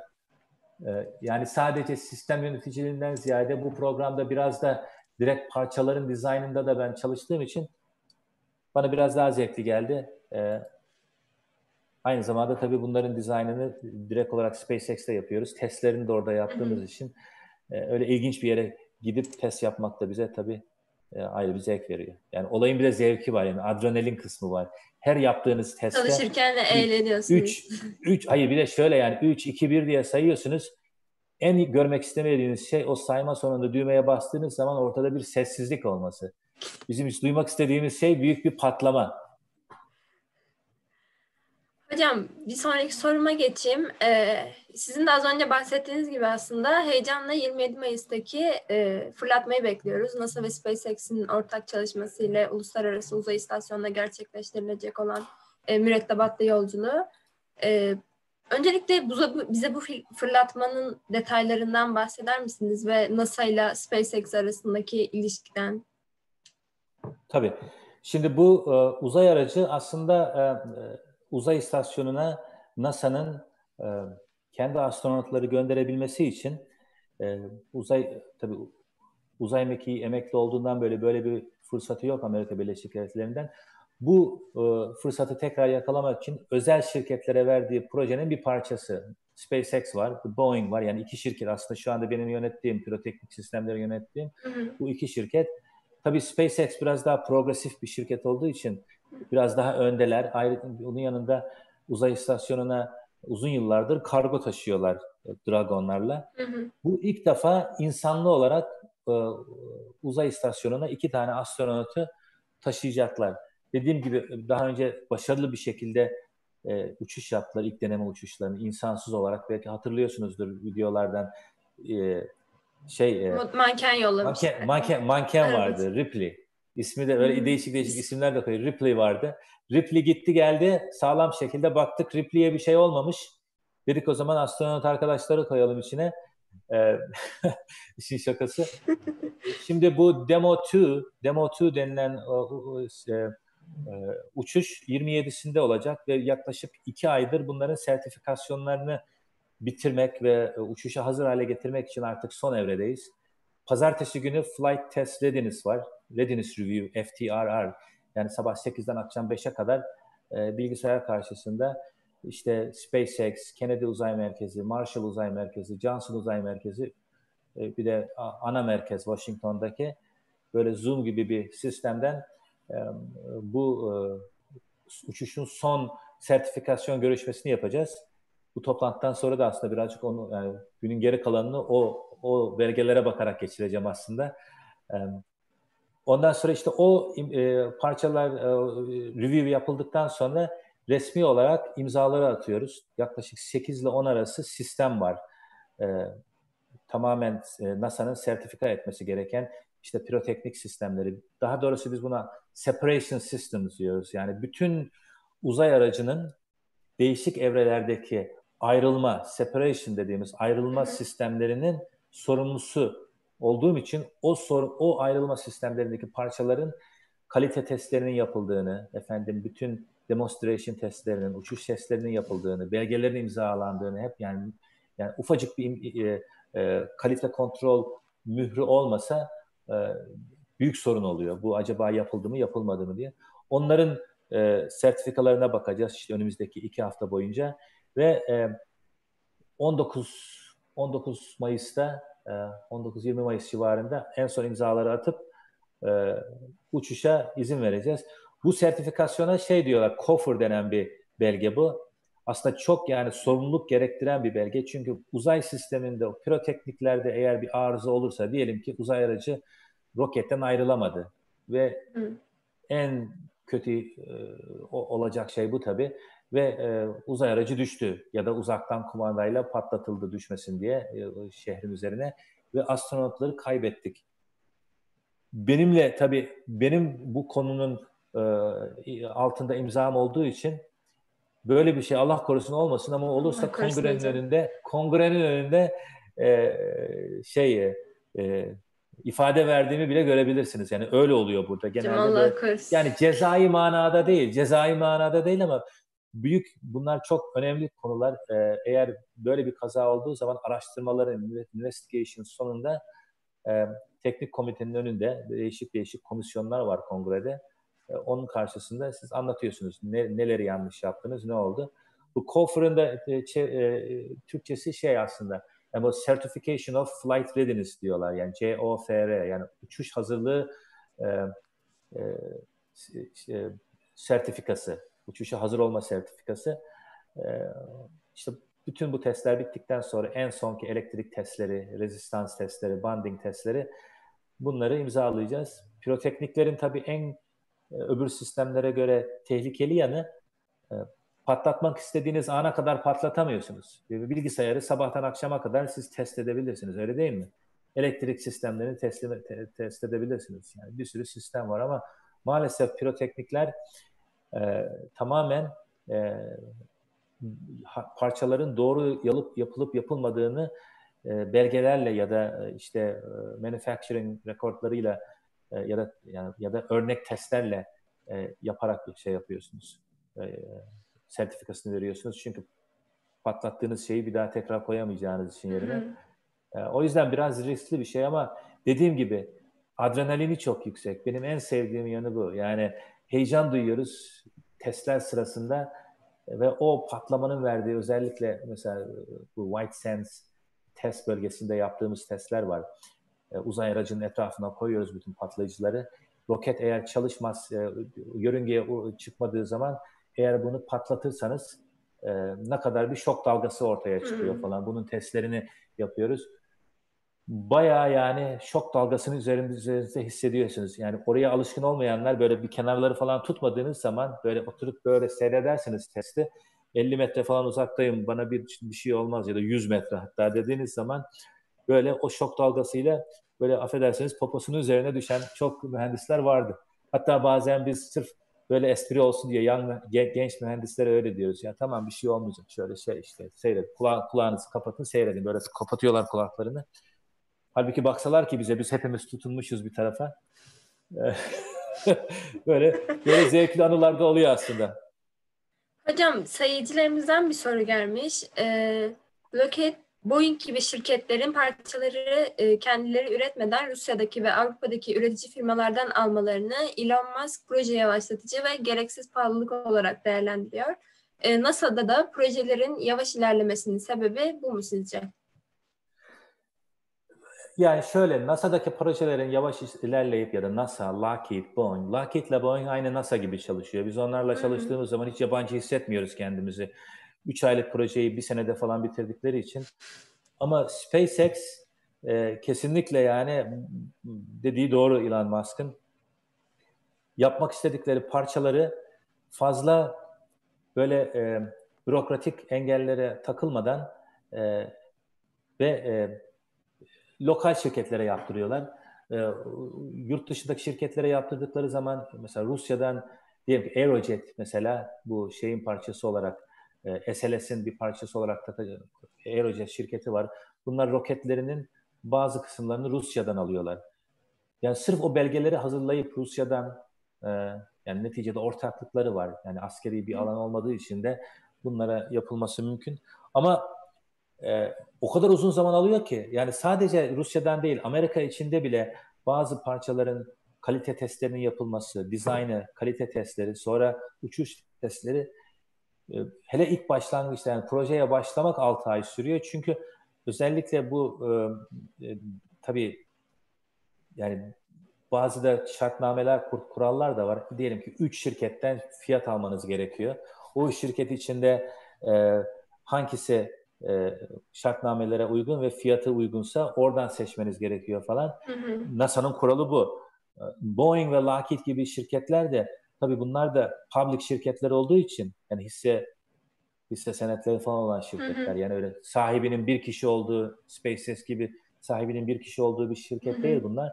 Bunlar da aynı kurallara uymak zorundalar. Ama biz SpaceX'te çalışırken mesela işte diyoruz o dediğim e, sistem var hani o cone dediğim e, dizaynını yaptığımız. Normalde böyle bir şeyin dizaynını yapmak iki sene sürüyor. SpaceX'e çalıştığımız zaman tabii parasını veren onlar, bunu yani o parçaları ısmarlayan herkes hepsini yapan onlar 6 ayda bitti. Hmm. Bunu şu, nasıl yapıyor? Yani inanılmaz bir şey dedik. Bu nasıl oluyor bu? Öyle bir sistemleri var ki şimdi sen mesela mühendis olarak SpaceX'te çalışıyorsan yani düşünün NASA gibi yerlerde Boeing'de ya da Türkiye'deki mühendislik şirketlerinde bile mühendisin kendisinin ne kadar e, parça alma yetkisi olabilir ki? Yani öyle bir şey düşünemezsiniz bile. Orada öyle değil. Resmen kredi kartıyla parça ısmarlıyorlar. Mühendisin kendisi acil bir hani en son uçuş parçaları olmasa bile hani deneysel parçaları, development testing dediğimiz e, sistemlerin parçalarını e, bir bakıyorsunuz e, işte nasıl purchase orderlarını yaptınız mı, hazırlıklarınızı yaptınız mı, ne zaman parçaları ısmarlıyoruz, ısmarlıyorsunuz diye soru soruyoruz. Diyorlar parçalar işte önümüzdeki hafta geliyor. E nasıl yaptınız? Kredi kartıyla ödedik. Herhalde herhalde Elon Musk bunların hepsine birer tane Visa kartı vermiş. Kart. evet, tabii şirkette kendisi yani tabii abartıyorum o kadar da değil de yani bir şirketin e, bir şeyi e, let's get this done diyorlar yani bir an önce bunu yapalım bitsin ve harcayacağımız zaman teknik alanlar üzerinde olsun. Yani bir şeyin testini yapıyorsunuz çalışmıyor ona harcayalım zamanımızı yok paperwork dediğimiz bu hmm. uzlaşmak için değil de Evet ve uzun vadede aslında fiyatı da düşüyor yaptıkları projelerin. Mesela bir Dragon uçuşunun fiyatı e, yani şöyle diyeyim bir uzay mekiği uçuşu 4 ya da 5 Dragon uçuşuna denk geliyor. Tabii uzay mekiği çok daha büyük bir araç. Ee, ama aynı şeyi Orion için de söyleyebiliriz. Yani Orion'la Dragon arasında öyle büyük de fark yok. Ama fiyat farkı üç misli. Bu, bu, bu, bu para bu para bir şekilde bir yerden save ediliyor. Nasıl nasıl yapıyorsa yani tabii ki kendi sistemleriyle ilgili bir şey. O zaman bir sonraki soruya geçiyorum tekrar. Ee, çalıştığınız departman gereği astronotlarla çok e, bir ilişki içinde olduğunuzu düşünüyorum. Yanılmıyorum değil mi? Tabii. Ya, e, şöyle. Bize şey bu konuyla ilgili anlatmak istediğiniz anlarınız var mı? Biraz astronotların dedikodusunu yapsak. Astronotların dedikodusunu yapsak. Dedikodusu yapılacak çok astronot var aslında. İnternette bile görmüşsünüzdür. Hatta e, astronotlar arasında yani e, neyse oralara girmeyelim. e, teknik alanlardaki e, şey dedikodulara şey girelim. Hı-hı. Ya, astronotlar arasında aşk meş meseleleri olan dedikodular bile var işin doğrusunu söylemek gerekirse. E, Biz daha teknik anlamaya inelim hocam. A, a, aynen. Ya şimdi e, Johnson Uzay Merkezi e, eskiden ismi şöyleydi. Human Space Flight Center. Yani bütün insan uçuşların ana merkezi. Bütün sadece uzay araçlarının dizaynının yapıldığı değil, astronotların eğitim aldığı ve hala da eğitimlerin, tüm eğitimlerinin, astronotların eğitimlerinin yapıldığı merkez Johnson Uzay Merkezi.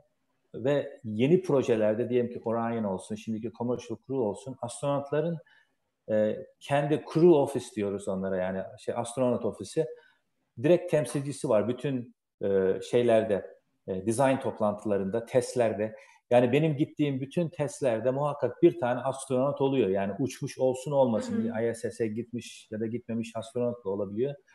E, bunlarla devamlı e, toplantılarda yani sosyal olarak bir araya geldiğimiz şeyler de oluyor.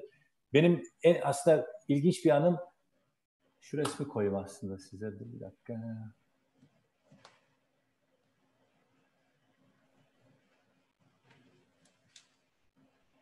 Kaybettik şeyi. Bu bayağı ilginç.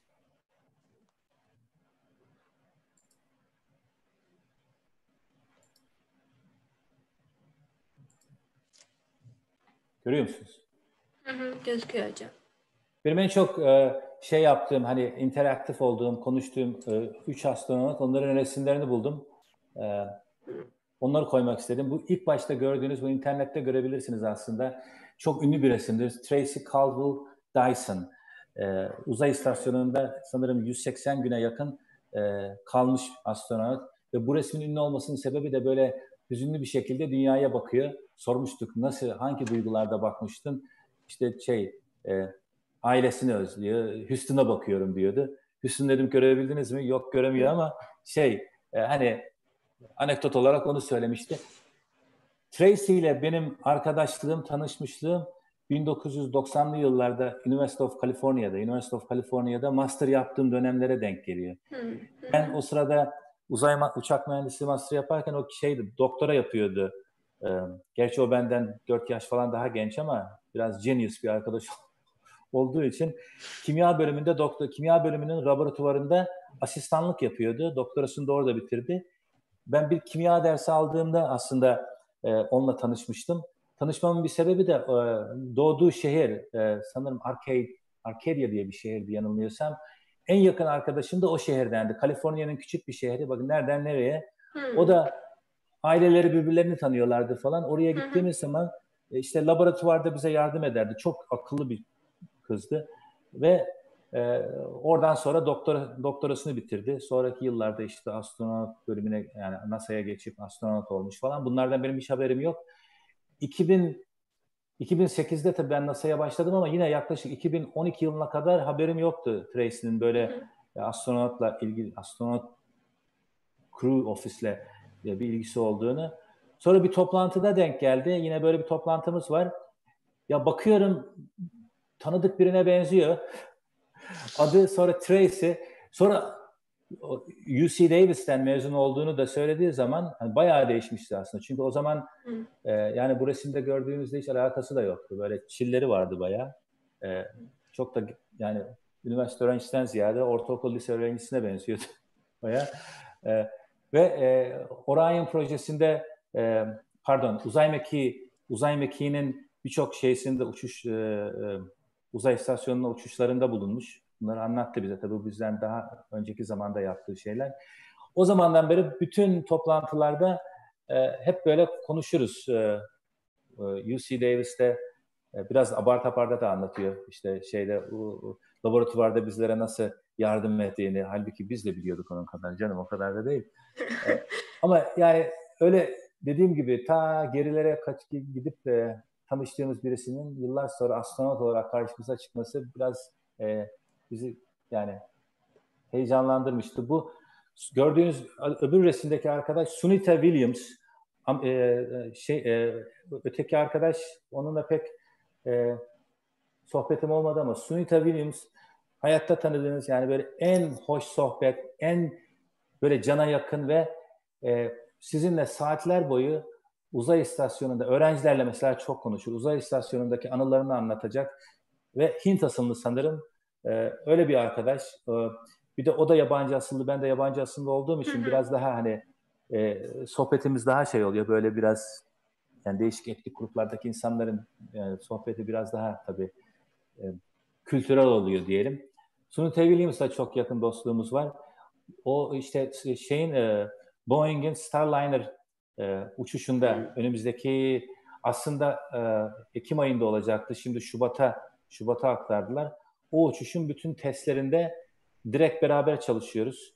Ee, Kennedy Uzay Merkezi'ne gittiğim zaman en son ne zamandı?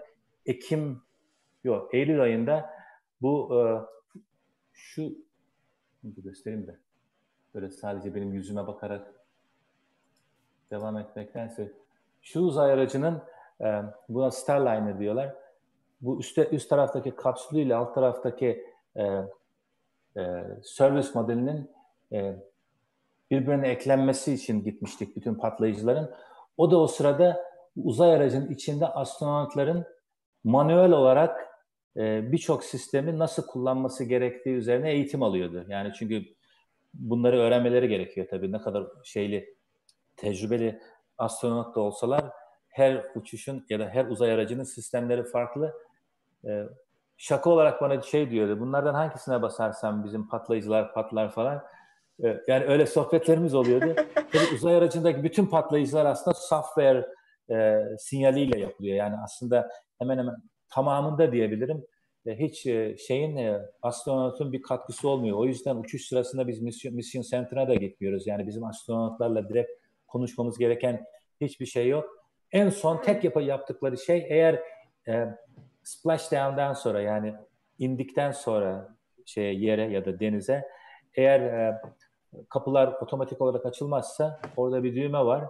Onun içinde iki tane hareket gerekiyor. Yani two e, motion denen bir şey. Kapağı kaldırıyorsunuz. Düğmeye basıp çevirip ondan sonra tekrar e, o switch'i yukarı aldığınız zaman işte e, patlayıcılarla ya dediğim gibi o tepedeki kanopiyi açıyor ya da başka bunu, bunların sisteminde sanırım o yandaki cam e, direkt olarak ileriye at, fırlatılıyor. Onun dışında dedim hiçbir şeye dokunma. Tabii işin esprisi.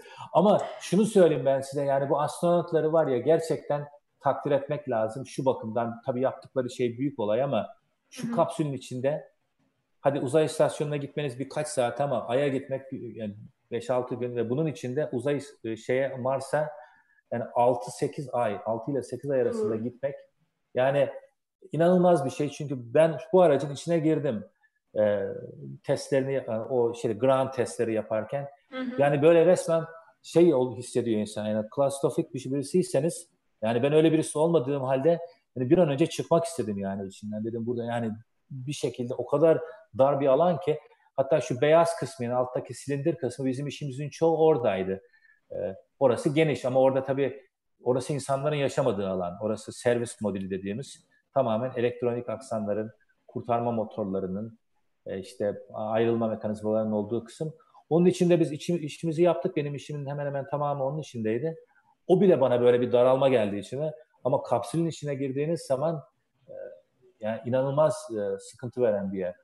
Yani ben 6, gerçekten takdir ediyorum. 8 ay nasıl olacak onu da bilemiyoruz. Gerçi arkasına bir habitat takıp 70 metreküplük yeni bir e, şey alanı e, hani e, yaşam alanı ekleyip o şekilde göndermeyi düşünüyorlar şeye Mars'a.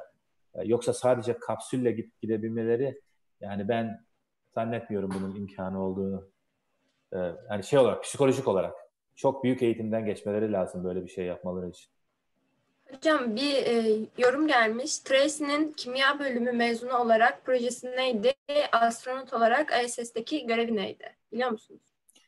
Ya onu onu bilemiyorum. Organik kimya üzerine çalışıyordu sanırım. Ki, şeyde e, kimya bölümünde o dediğim gibi öğrenciler laboratuvarlarda hani laboratuvar görevlisi olarak e, şey yaparlar derslerde hani asist teaching asistan gibi bir pozisyonu vardı. E, ama bu demek değil ki yani o alanda yapıyor şeysini e, çalışmasını büyük bir ihtimalle e, organik kimyaydı çünkü bize organik kimyayı öğretiyordu. Hayatımda aldığım en zor derslerden bir tanesiydi bu arada. Organik kimyada başarılı olan arkadaşlar varsa bu arada tebrik ediyorum hepsini. Ama e, dediğim gibi hani uzay bölümünü falan bitirmiş de değil ama astronot oldu neticede. Aslında bu bu soruyu da çok soran arkadaşlar da var. Hani kimya bölümünü bitirdi. Hani nasıl astronot oldu? Bu çok normal bir şey aslında. Astronotların hemen hemen tamamı bir kere doktoralı. Yani aşın, işin doğrusu şeyler haricinde hani aracın komutanı haricinde diyelim ki hava kuvvetlerinden ya da Navy'den gelen komutanlar dışında. Gerçi onların bile çoğu doktoralı ama uzay istasyonunda araştırma yapacak astronotların tamamı doktoralı. Uzman mühendisler. İçlerinde mikrobiyoloji üzerine çalışan e, moleküler biyoloji pardon moleküler biyoloji uzmanları en azından 3 kişi çalıştı. Yani son işte 2000 yılından beri uzay istasyonundaki çalışmalarda. Kimya bölümünde çalışanlardan, kimya uzmanlarından e, çok e, e, astronot olanlar var. Yani çok dediğim hani 3-5 tane bile olsa bu çok. Hı hı. çok. Doktor olan var. Yani bildiğiniz tıp fakültesi mezunu hı hı. ve astronot e, kanser araştırmaları yapıyorlar. Fizikçi arkadaşlar var. Fizik bölümü olan, mezun olanlar. Uzay mühendisi aslında yani aerospace dediğimiz hani bizim bitir yani sizlerin de gittiği uçak uzay mühendisliği bölümü mezun olup da e, şeyde çalışan, uzay istasyonunda astronot çalışanların sayısı çok daha az işin ilginç yanı. Onların daha çok çalıştığı alan yani benim çalıştığım alan gibi uzay aracının kendisi nasıl Tasarımı. yapılıyor? Tasarımını yani çünkü astronotların yaptığı işin aslında uzay aracıyla bilgisi yok. Oradaki yaptıkları araştırmalar yani ben moleküler biyoloji bilmiyorsam molekül yani sırf uzay mühendisiyim diye orada bir şey yapmamın bir manası da yok. Hı hı. Ee, ileriki yıllarda mesela mer- merak eden arkadaşlar olabilir. Hani acaba ileriki yıllarda hangi bölümler daha şey olacak, popüler olacak. Bir kere jeofizik kesinlikle popüler olacak. Özellikle ileriki dönemlerdeki Mars yolculuğunun parçası olarak. Çünkü NASA'da geçen dönem e, jeofizik bölümünde okuyup da e, co çalışan iki tane genç mühendis vardı. Yani demek ki bir ilgi var ki NASA tarafında onları almışlar. Çünkü dediğim gibi uzay mühendisliğinden çok aerospace'çi çok gelirdi. Son zamanlarda aerospace dışındakilerden de gelen var. Uzay aracı konusunda bu Deep Space Communication bu yeni bir alan. Yani tabii yeni değil de yani sistemler yeni. Benim tamamen e, uzmanlık alanının dışında yani fazla bilgimin olmadığı bir alan ama Deep Space Communication'ı eğer bu hani işte e, komünikasyon konusunda eğitim alan arkadaşlar master yapmayı düşünüyorsa yurt dışında bu alanda yapabilirler. Avionics, elektrik mühendisi arkadaşlar nereye fokuslanalım diyorlarsa bu avion, avionics olabilir. Bir de elektromanyetik interference dediğimiz EMI, EMC bu alanlar çünkü mühendis azlığı var bunlarda. Yani genelde elektrik mühendisi diyelim oluyorsunuz ama hangi alana yöneldiğiniz yani elektrik mühendislerinin çoğu işte circuit analizi falan onları yapıyorlar ama biz mesela e, emekli bir, bir arkadaşım çok bu alanında uzman olan bir arkadaş emekli olmuştu birkaç sene önce. E, bayağı uzun sürdü bizim onun yerini dolduracak bir uzman bulmamız EMI, EMC konusunda. İşte böyle size fırsatlar bulun. EMI, EMC uzmanı olun. NASA'da yeriniz hazır. Teşekkür ederiz hocam. Hocam diğer sorumda Türkiye'deki uzay çalışmaları hakkında neler düşünüyorsunuz? Başlangıç aşamasında olan bir ülke için e, yeterli buluyor musunuz? Ayrıca Türkiye Uzay e, Ajansı'nın geleceği hakkında neler düşünüyorsunuz? Ya işin yani doğrusunu söylemek gerekirse hmm. yani Türkiye'deki uzay programlarının detayını yani biliyorum diyemem yani ne olup bitiyor hmm. fazla fazla bilemiyorum. Sadece medyadan işte internetten yani ya da konferanslara gidiyoruz. Konferanslara gelen arkadaşlar oluyor. Ee, onlardan mesela Delta V diye bir şirketin e, varlığını ben e, şeyde öğrendim. E, bu AIAA e, e, konferansı vardı Indiana'da geçen sene. Birçok arkadaş, e, bilmiyorum siz de biliyorsunuz herhalde Türkiye'de bilinen bir şirketmiş. E, paperlar, e, makaleler e, sundular ve e, çok ilginç projeleri vardı. Mesela bu bu gibi durumlar hani konferanslar sayesinde biraz bilgi bilgi sahibi oluyorum ama bildiğim kadarıyla uzay e, ajansının kurulmasıyla hani NASA vari bir en azından e, uzay sanayinin e, tepeden yönetecek bir ajans kurulma fikri var herhalde. Yani kuruldu yanılmıyorsam. Bu hani e, hangi hızla ilerleyecek? ve uzay yarışını bir, bir şekilde ne, nasıl ne, ne kadar önem verilecek? O yani ileriki günlerde zamanlarda göreceğiz ama şöyle diyeyim siz e, ben yani biraz açıkça hani açık söylemek gerekirse hı hı. zaman kaybetmeden bunları yapmak gerekiyor. Yani ben bunu arada bir görüyorum işte hani otomobil yerli otomobilde de gördük aynı şeyleri.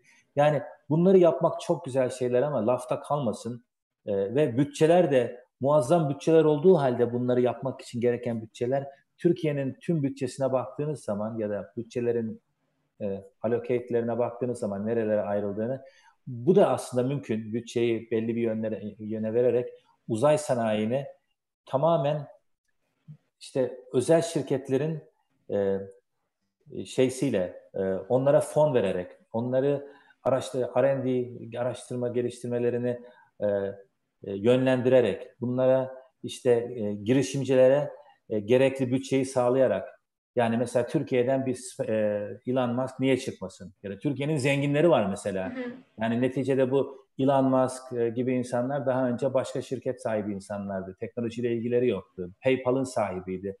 İşte evet. şeyin e, e, Blue Origin'in sahibi e, parasını Amazon'dan yaptı.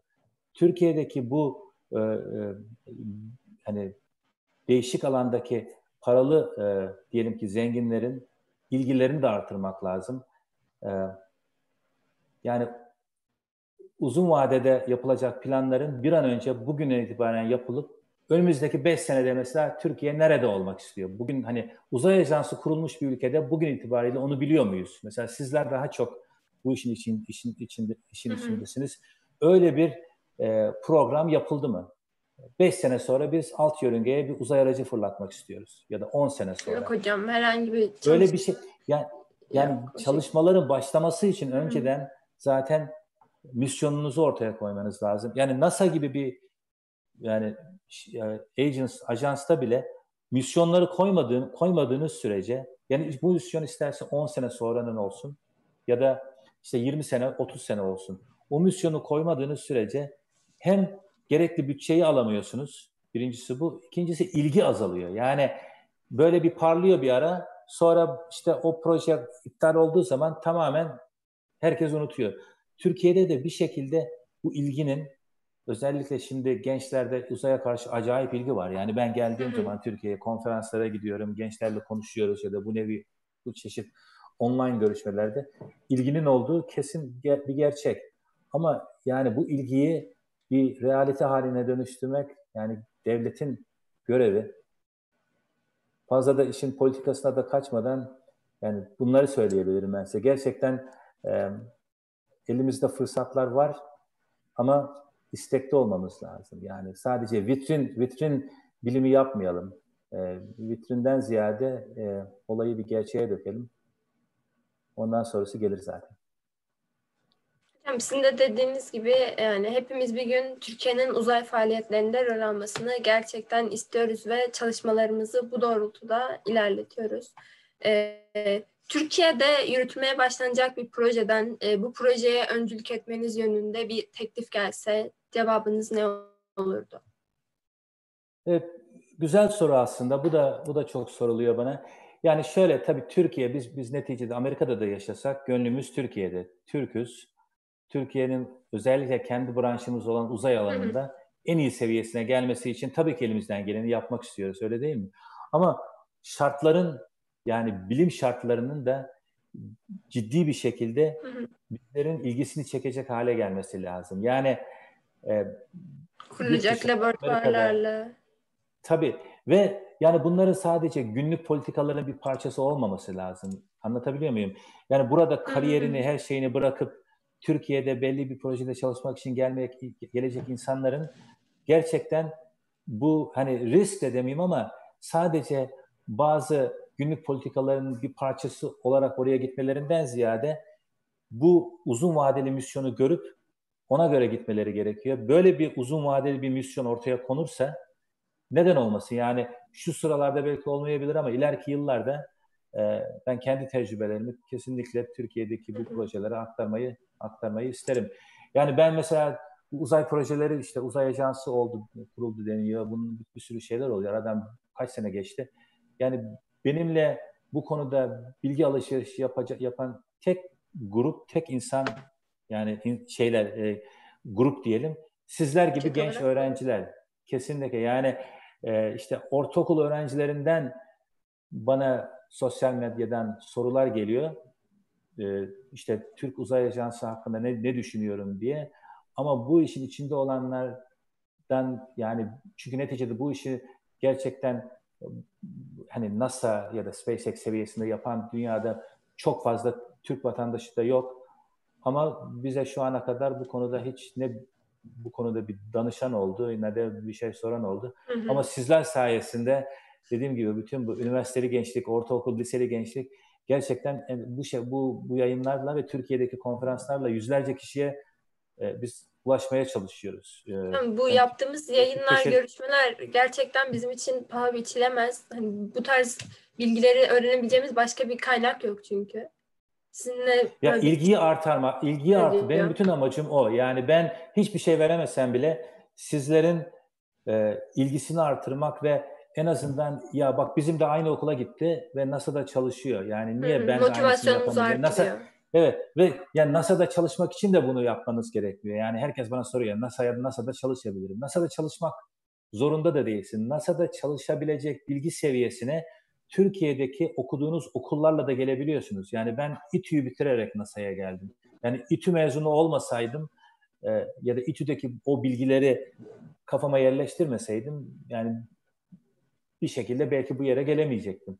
Yani o yüzden e, umudumuzu yüksek tutalım ama e, benim şu an için yapabileceğim en birinci görev dediğim gibi gençlere motive edebilmek ve onlara e, yani hem teknik alanda hem de e, kariyer tavsiyesi olarak tavsiyelerde bulunmak. Onun dışında gerçekten yapabileceğim başka bir şey şu an için yani en azından ben göremiyorum.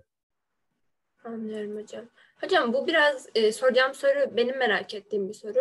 İnsanlığın geleceğini uzayda görüyor musunuz? Hani bilim kurgu filmlerinde, dizilerinde izlediğimiz işte uzaya seyahatler, koloni, koloniler kurulması vesaire olaylar gerçekleşmesi mümkün hayaller mi?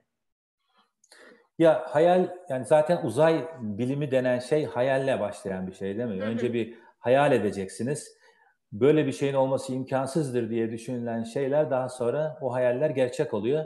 Filmlerdeki gibi olacak mı? Aslında onun tersini düşünelim biraz. İşin doğrusu bütün bu uzay projelerinin gelişimine baktığınız zaman e, bazı şeyler filmlerde daha önce oluyor. Ondan sonra hı hı. o filmler bir anda gerçeğe dönüşüyor. Ee, uzay Yolu dizisini sizler hatırlarsınız. Yani Uzay Yolu, hı hı. Yolu dizisi olduğu zamanlardaki birçok proje mesela şimdi Warp Drive denen bir projede çalışıyor şey NASA. Yani o e, uzay mekiğindeki Atılgan projesinin yani uzay aracının benzerini bir şekilde yani şu anda fizik kurallarında zorlayarak Warp Drive dedikleri öbür e, binlerce ışık yılı ötedeki e, gezegenlere nasıl gidilir? Bir şekilde uzayı bükerek başka bir zamana geçerek e, nasıl yapılır? Bunların çalışmasını yapan yani süper zeki insanlar var. Bunlar ileriki dönemlerde kesinlikle bence gerçek olacak. Çünkü deneysel Hı-hı. çalışmalar zaten bunu gösteriyor. Burada asıl asıl önemli olan o çağı yakalayabilecek miyiz? Çünkü uzay çağı zaten başladı yani uzay çağı Hı-hı. şimdi başlıyor değil. Ve gelecek yani hep ben bunu da söylüyorum gençlerle konuş, konuşmalarımızda. Gelecek Atatürk gelecek istikbal göklerdedir demiş. Aslında onun demek istediği istiklal yani göklerde derken göklerin de daha ötesinde, uzayda. Çünkü göğün bir sınırı yok. Kesinlikle e, bu yarışın yani içinde kalmak istiyorsak yani sadece politik yanını bırakın yani ülke olarak bir yerlerde geri kalmak istemiyorsak bu yarışın bir an önce içinde olmamız lazım. Bunlar e, öyle 100 sene sonra olacak şeyler de değil. Yani Elon Musk gibi evet. Elon Musk gibi girişimciler hani hazırda koloni kurmaktan falan bahsediyor şeyde hmm. Mars'ta. Bu yani onun dediği sürede ol, olur mu olamaz mı? Orası orası tabii e, soru işareti. Ama bunları konuşuyor olmamız bile yani bunları belki 20 sene önce konuşmuyorduk, 10 sene önce de konuşmuyorduk. Şimdi böyle girişimciler çıkıyor Elon Musk gibi işte Sir Branson gibi bunlar bir şekilde hem insanları motive ediyorlar bir de yaptıkları şeyler ya böyle de şey olur mu niye buna para harcıyorlar diye yaptıkları şeyler daha sonra birkaç sene sonra bir bakıyorsunuz ki alın size işte Starlink e, dünyanın çevresinde her tarafını saran uydularla yapılan bir onu diyelim ki aynısını gidecek Mars'ta yapacak. E, bunlar bunlar kesinlikle mümkün. E, yani filmlerde bugün gördüğünüz şeylerin 20-30 sene sonra olabileceğini tahmin edebil tahmin edebilirsiniz. Bu arada şeyden bahsedeyim. E, e, çünkü onu daha önce birkaç defa bahsettim. Önemli olduğu için unuttuğum konferanslarda bile arkadaşlara sonradan yazıyorum. Bu e, galaksiler arası uzay yolculuğu konusunda böyle bana soru soranlar var. İşte de, demin anlattığım Warp Drive e, nasıl bir sistem? Bu benim uzmanlık alanım değil ama benim çok yakın arkadaşım Sonny White, e, NASA'da bu konunun uzmanıydı. E, uzun yıllar NASA'da çalıştı ya geçen sene ya da daha doğrusu 6 5-6 ay önce özel bir şirkete geçti ilk defa. Herhalde daha ciddi bir işler yapacak. İnternetten gerçekten onun videolarını izleyin YouTube'dan. Sony yani S-O-N-N-Y ya da Harold White, Harold e, H-O-R-O-L-D, Harold White. Ee, çok şeyler öğreneceksiniz. Yani gerçekten bu astrofiziğe ilgisi olan arkadaşların daha rahat kavrayabileceği bir e, tabii İngilizce olduğu için yayınlar yani İngilizcenizi de İngilizcesi olan arkadaşlar daha iyi anlayacaktır. Sonny White ile ilgili ben ilginç bir anı anlatayım size. Çünkü gerçekten Time magazinde falan resmi çıkmış bir insan. Ee, o, o denli, o denli ünlü birisi. Ee, geçenler işte birkaç sene önce şeye gitmiştim e, Malatya'ya e, bir konferans için. Orada bir çocuk işte başka şehirlerden de işte Tunceli'den, Elazığ'dan, değişik değişik yerlerden ortaokul, lise öğrencileri de geliyor. Yani sanırım Malatya'dakiydi. Yani onu da yanlış söylemiyorum ama bu toplantılardan bir tanesi de genç böyle üniversite lise öğrencisi lise bir mi orta üç mü öyle bir genç bir çocuk işte gelmiş hocasıyla beraber hocası getirmiş işte e, böyle break sırasında e, arada konuşuyoruz işte sorular soruyorlar ilgili. Ama bu çocuk bana gerçekten sorduğu soru şuydu. Hocam dedi e, şeyi tanıyor musunuz? Böyle işte uzay ben dedi meraklıyım gezegenler arası, galaksiler arası işte şeylere, seyahatlere, warp drive'lara. Warp drive kelimesini bile biliyor çocuk. E, Harold White yani çocuk Harold White'dır adı ama pronunciation'ı da telaffuzunu da şey Harold White e, tanıyor musunuz dedi. Ben anlamadım tabii Harold White kim yani dedim ki bilemedim dedim Harold White hangi konuda çalışıyor ne ya işte dedi Warp Drive konusunda araştırma yapıyormuş falan. Tabii biz ben o güne kadar Harold, Harold White'ın yani isminin Harold olduğunu bir de bilmiyordum. Çünkü Sony diye geçiyor. Sony White yani bizim 40 yıllık Sony ismini Sony dediğimiz arkadaşımız. Sony ha dedim sen dedim o zaman Sony White'ı diyorsun. İnternetten hemen buldum baktım bu mu? Evet dedi o dedi. E, dedim benimle benim ofisimin hemen yanındaki ofiste arkadaş. Bir heyecanlı bir şey dedi. Aa dedi onunla dedi ben dedi kontak kurabilir miyim falan. Tabii İngilizce hani yani kurabilirsin ama dedim hani ben dedim onunla konuşayım da ilgili yani ilgilen yani sana faydası olacak bilgiler varsa gönderirim falan. Ee, Amerika'ya döndüğüm zaman Harold'a anlattım bunu şey Sony'ye. Çocuğun gözleri yaşardı resmen. Aa dedi yani ben dedi bu yani bildiğin yani abartmıyorum. Ee, dedim böyle dedim Türkiye'de dedim bir dedim şeye gittim e, toplantıya gittim böyle şeyle hani öyle büyük bir üniversitenin öğrencisi falan da değil bildiğin ortaokul lise öğrencisi yani sanırım ya Elazığ'dandı ya Tunceli'dendi öyle bir yerden. E, geldi bana bunu sordu. Senin, sen, senin dedim isminle bana sordu. Dedi böyle oralardaki insanlara bile dedi eğer dedi şey olabilir, inspiration olabiliyorsak dedi zaten dedi görevimizi yapmış oluyoruz dedi. E, Sony'nin bayağı gözleri yaşarmıştı. Hatta onun NASA'dan ayrılma törenine gitmiştim. Ben büyük tören yapıldı. Orada da anlattım onu. Herkes böyle bir anısını anlatıyordu. Hı hı. E, o da bir anekdot olsun diye burada da anlatmak istedim size. Çok teşekkür ederiz. Gerçekten anlattığınız bütün hikayeler bizi çok etkiliyor. Ee, ben şunu da sormak istiyorum hocam. NASA e, etnik kökene dikkat eden bir şirket. Hani çalışanların çoğu Amerika vatandaşı. Bu şirkette çalışırken Türk olduğunuz için zorlandığınız oldu mu? Ya şöyle diyeyim. Hani şimdi şöyle diyorsun sen etnik kökene dikkat eden bir e, ajans ama vatandaşlıkla etnik kökeni de tabii ayırmak gerekiyor. Hı hı. Dediğin doğru. Devlet devlet kurumu olduğu için yani direkt federal görevli olarak çalışmak istiyorsanız kadrolu otomatik olarak zaten matematik, e, Amerika vatandaşlığı gerekiyor. Ama bu tabii etnik background'ınızla sınırlı olan bir şey değil. Yani benim etnik background'ım tabii ki doğma büyüme Amerikalı değiliz ama vatandaş, çifte vatandaş olduğumuz için de tabii Türk de olsak yani background olarak Türk'üz ama Amerikalıların gözünde Amerikan vatandaşıyız. NASA'nın bir özelliği aslında bütün daha önce çalıştığım şirket ve birlikte işte projeler yaptığımız şirketlerin tersi olarak aslında etnik olarak daha bir böyle şey e, melting pot diyoruz. Tüm backgroundlardan insanların çalıştığı yani uluslararası bir ortam var aslında. Herkes Amerikan vatandaşı ama Amerikan vatandaşı olduğunu bilmeseniz diyeceksiniz ki dünyanın her tarafından burada insanlar var. Hintlisi var, işte Hı. Türk var, işte e, Tayvanlısı, Çinlisi, Arjantinlisi. Böyle ben bizim bölümdekilere şimdi sayıyorum hangi ülkelerden olduklarını. Kolombiyalısı. Bunların hepsi ama bir ortak yanı var tabii ki Amerikan vatandaşı. O yüzden yabancılık hissetmiyorum.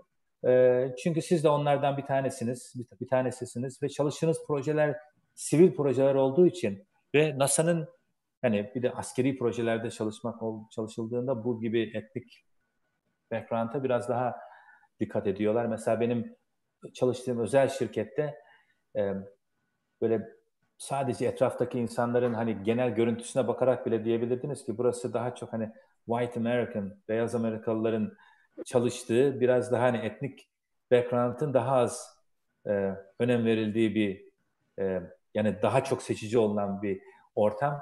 Orada kendimi tabii biraz daha yabancı hissediyordum. Yani işinizi yaptıktan sonra hani yükselmenizde bazı projelerde çalışmanızda sorun yok ama yine de yine de o yabancı hissini e, şey yapamıyorsunuz, atamıyorsunuz üstünden. NASA'da dediğim gibi 2008'den beri çalıştığı çalışıyorum ve bu yabancılığı hiç hiç hissetmedim. E, hatta böyle yani eğlenceli de oluyor. Herkes kendi background'ından konuş e, anılarını anlatıyor ya da ne ilgi, herkesin ilgi duyduğu konu ayrı. Böyle sosyal olayla e, toplantılarımızda e, mesela anlatıyoruz biz kendi e, background'ımızı Türkiye. Mesela NASA'da şu anda Johnson Uzay Merkezi'nde beni tanı beni tanıyıp da Sinop şehrini bilmeyen bir tane kişi bile yok. Yani bu gerçek. Yani direkt olarak mesela NASA'da birine Sırrı Oğuz'u tanıyor musunuz dediğiniz zaman tanıyoruz diyorlarsa ikinci sorunuz eğer hangi şehirden diye sorduğunuz zaman Sinop derler. Ee, yani o şekilde güzel bir ortamda var. Hocam sorularımın yavaş yavaş e, sonuna geliyorum. E, hocam pek çok pardon bu değil. E, evet hocam tahminimce benim ve pek çok arkadaşımın merak ettiği bir soru bu. Özellikle bugünlerde yurt dışında nasıl çalışabiliriz? Ne gibi imkanlar, fırsatlar kovalamamız gerekiyor? Evet. Güzel soru. Yani yurt dışında çalışmaktan ziyade hani bunu şey olarak da bakalım.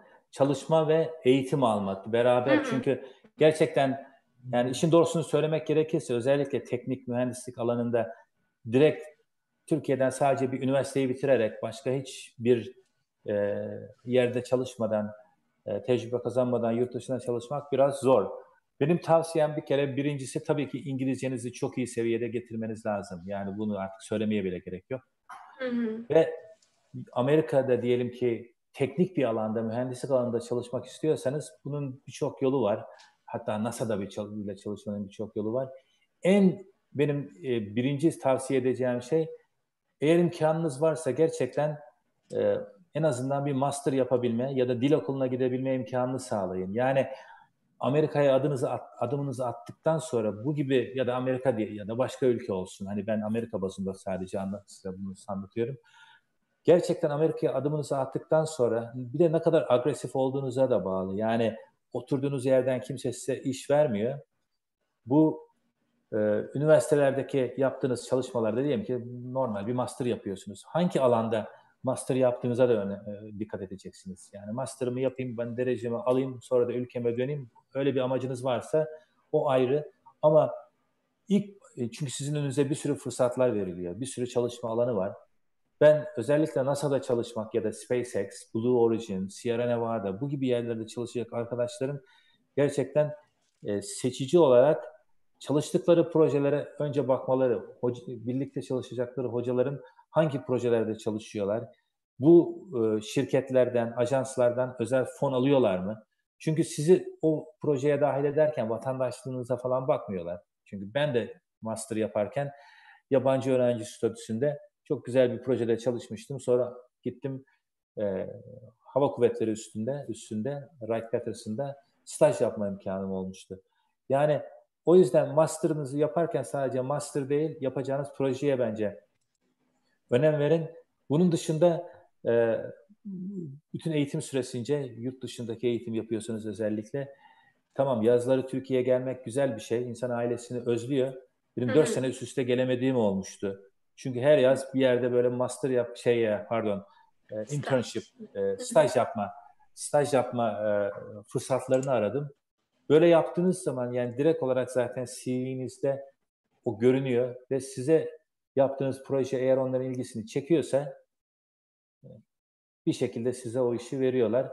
Ee, onun dışında e, yurt dışında çalışan arkadaşlardan mesela Türkiye'de yine özel şirketlerde çalışıp yurt dışındaki şirketlerle ortak projede çalışan mesela Siemens şirketinde çalışan bir arkadaş var. Siemens'in Türkiye e, bölümünde çalışıyordu. Yaptığı projelerden sonra direkt olarak merkeze götürdü. E, hangi ülkeydi? e, Fransa'ydı sanırım. Şu anda Fransa'da çalışıyor. E, orada e, R&D kısmında çalışmaya başladı. Yani direkt olarak teklif edilmiş.